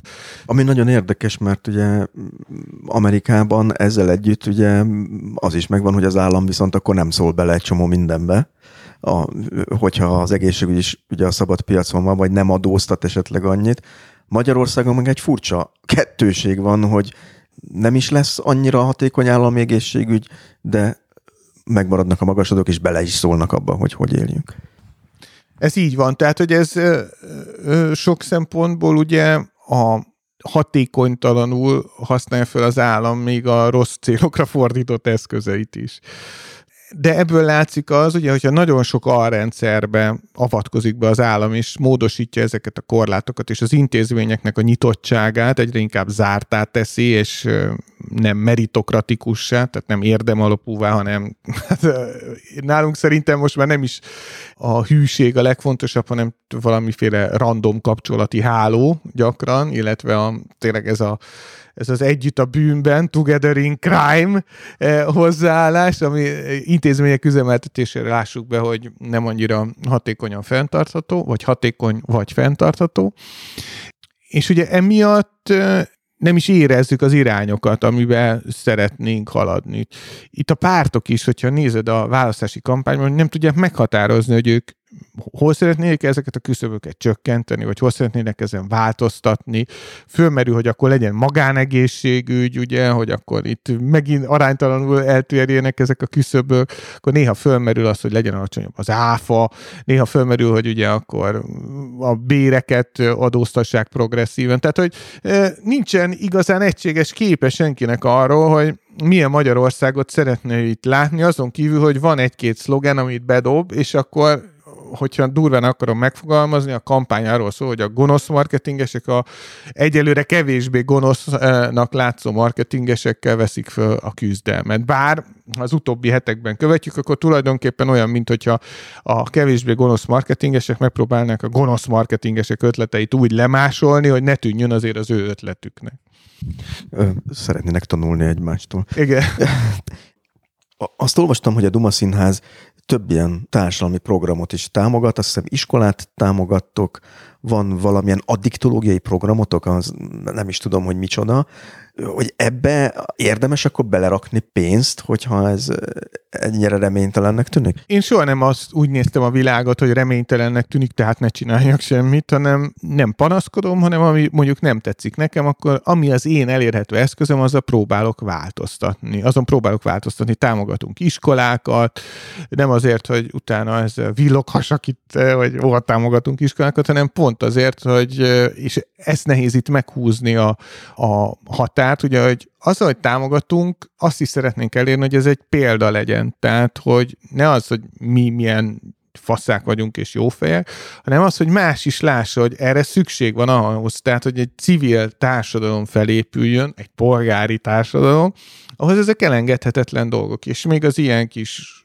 udvari bolondok is, mint mi vagyunk, ezzel foglalkoznak, tehát ugye számunkra fontos. Támogatunk környezetvédelmi célokat, van faültetési programunk, próbálunk minden olyan területen, amit lényegesnek gondolunk, kicsit példát mutatni. Támogatjuk az egészségügynek egy területét, ami nyilván csepp a tengerben, csak reménykedünk abban, hogy ez valamennyire ragadós példa lesz, és példát tudunk ezzel mutatni az, hogy nektek van valami addiktológiai programotok, az úgy került elő, hogy ugye mondtad, hogy az alkohollal bizonyos tekintetben nem szívesen viccelsz abban az országban, ahol ekkora problémát jelent az alkoholizmus, de hogy ez mit akar, hogy a Duma Színháznak van addiktológiai programja? E, hogy évekkel ezelőtt kidolgoztunk egy addiktológussal együtt olyan szabályzatot, hogy ha valaki megcsúszik, vagy probléma van vele, ott mi a protokoll egyáltalán? Vagy mit, hogy a saját munkatársait? A saját munkatárs. Mit tolerálunk, próbálunk támogatást nyújtani ebben. Most, hogy ilyen forráshiányosak voltunk, ez a támogatás azért jelentősen csökkent, de amint tudjuk, ezt újra vissza fogjuk építeni. Meghatároztuk a szabályokat, hogy mit lehet csinálni, mit nem lehet csinálni. Minél nagyon kevés intézménynél van itt Magyarországon például, ez szerintem nagyon jelentős probléma mindenhol. És pont abban próbáltunk segítséget adni, hogy mi, mint akik nekik az életüknek egy fontos helyszíne vagyunk, ezekkel a problémájukkal ne hátat fordítsunk, vagy struc politikát folytassunk, mert láttuk, hogy itt a magyar humorban is, vagy az előadó művészetben ez mennyi tragédiához vezetett, és mennyire megnehezítette már ezekkel a problémákkal való együttélést is, hanem hogy próbáljunk ebben az ügyben valamit tenni, és legalább azt mondani, hogy nekünk nem ez a vicces, hogy egy műsorban arról beszélgetünk, hogy ki mennyit iszik. Az amit te fontosnak tartasz, meg amit ez az említett könyv is, az, hogy az invenciónak legyen területe. Ti ebben is előre jártok, mert van most már egy saját streaming szolgáltatásotok, amivel az előbb említett járványnak a hatásait próbáljátok egyébként is kivédeni, előre menekülni. Ez a Duma TV, amire én elő is fizettem, és ott tudtam például megnézni a ti előadásaitokat, és, és téged is. Ez bejött egyébként? Ez, a... ez abszolút, abszolút mértékben működőképes, tehát hogy előfizető számban is jó. Hát most folyamatosan fejlesztjük, tehát olyan, ez is mint a stand-up, tehát ez egy platform, ami már egy csomó minden működik rajta, egy csomó mindent meg folyamatosan, ahogy van erre forrásunk, azt egyre jobbá és jobbá tesszük. És pont az volt ezzel a célkitűzés, célkitűzésünk, hogy legyen egy olyan platformunk, ahol tényleg senki nem tud beleszólni abba, hogy mit lát a néző, csak a néző. Tehát ahogy ezt a színházban el tudjuk érni, meg a művelődési házakban, meg mindenhol ezt végre egy ilyen skála független hálózaton is megtehessük, ugye, hogy oda jöhessen bárki, aki akar, és amikor akarja, megnézhessen valamit, plusz még online előadásokat is az előadás időpontjában meg tudjon tekinteni. De tulajdonképpen ez egy saját tévé, csak a kor követelményének megfelelően egy on-demand rendszer. Igen, igen, mondtad. És érdemes lehet ezzel a Netflix-el például versenyezni? Meg a... Igen, mert a Netflixen nagyon kevés ilyen tartalom van. Tehát mi ez egy dedikáltan, tényleg ez a rajongóknak szól, olyan vagyunk, mint a Barca TV, vagy, vagy a Fradi TV, hogy ez egy kis közösséget szólít meg, aki ezt a műfajt szereti, és nekik próbálunk minél több változatosabb és sokrétűbb tartalmat. Hány előfizetőtök lett egyébként? Hogyha úgy nézzük, decemberben, hogy hányan vásároltak itt, vagy hányan látogatták meg, az ilyen 15 ezer körül is szám. Azt szerintem nagyon sok. Igen. Igen.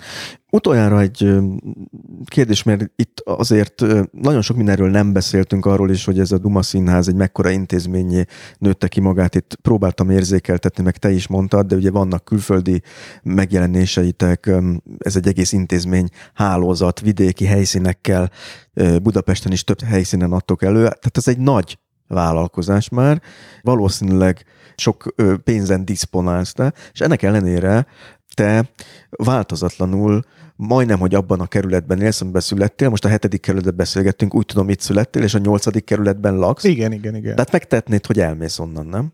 Hát én itt szeretek élni. Hát én nyilván egy jó lakásban lakom, és most nem próbálok úgy tenni, hogy jaj, hát egy nyolcadik kerületi bérházban tengetem életemet, de hogy én nem tudom, ebben nincsen semmi áldozat részemről, mint amit mondtam már, hogy itt élek a városban, itt van dolgom. Tehát nem költözöm ki egy elővárosba, hogy utána nagyon sok CO2-t kipufogva ide járja. Másrészt meg kulturálisan is szerintem nagyon fontos. Az ember sokkal könnyebben ráveszi magát, elmenjen egy színházba, találkozik ismerősökkel, tud beszélgetni, tehát nem az utazással tölti az idejét, és valahol a kertjében üldögel, és vár, hogy kijöjjön valaki hozzá grillezni, csomószor föligranak hozzám fellépők, tudunk beszélgetni, ötletelni, közel vagyok mindenféle ilyen eh, lehetőséghez. Soha nem is volt ilyen időszakot, hogy zöldövezetbe költöztél volna? A saját döntésemből nem. Anyukám még kiköltöztek, de ők ott is vannak, ők ezt szeretik, én nekem ez Így lettél nagyon... traumatizált gyerek. De nem lettem traumatizált, én szeretem nagyon a zöldet, az erdőt, ha oda akarok menni, de hogy ott éljek, az nem, nem merült föl bennem. Plusz én szeretem, hogy látni a valóságot valamennyire, már amennyiben ez a valóság, de hogy ott azért az ember szembesül azzal, hogy milyen problémák vannak, hogy hogy élnek emberek, mennyivel nehezebb másoknak a sorsa, mint az én sorsom. Tehát amikor mindig így kicsit busongok reggel, hogy jaj, ilyen első világbeli problémákkal kell szembenéznem, azért ez egy nagyon jó emlékeztető, hogy egy nagyon könnyű életem van, nagyon sok pozitív visszajelzéssel és azzal, hogy ha elképzelek valamit, azt meg tudom valósítani. Tehát ez, ez egy olyan fajta szabadságérzet, meg egy olyan fajta nyugodt alvást tesz lehetővé az ember számára, ami, ami szerintem csodálatos. és ezért hálás vagyok mindenkinek, aki ebben segített nekem, hálás vagyok a sorsnak, hogy ezeket meg tudtam csinálni, és emiatt azt kell, hogy mondjam, hogy így egy elégedett ember vagyok, és olyan szokták mondani, hogy a, ha ma meghalnál, akkor mi lenne, nagyon sajnálnám, mert az, az, az rossz lenne, de hogy nem lenne bennem egy ilyen, hogy bármit másként csinálnék, nagy dolgokat, nyilván apró dolgokon finom hangolni, de így, így abszolút elégedett vagyok ezzel, és próbálok úgy tovább menni, hogy később is az lehessen.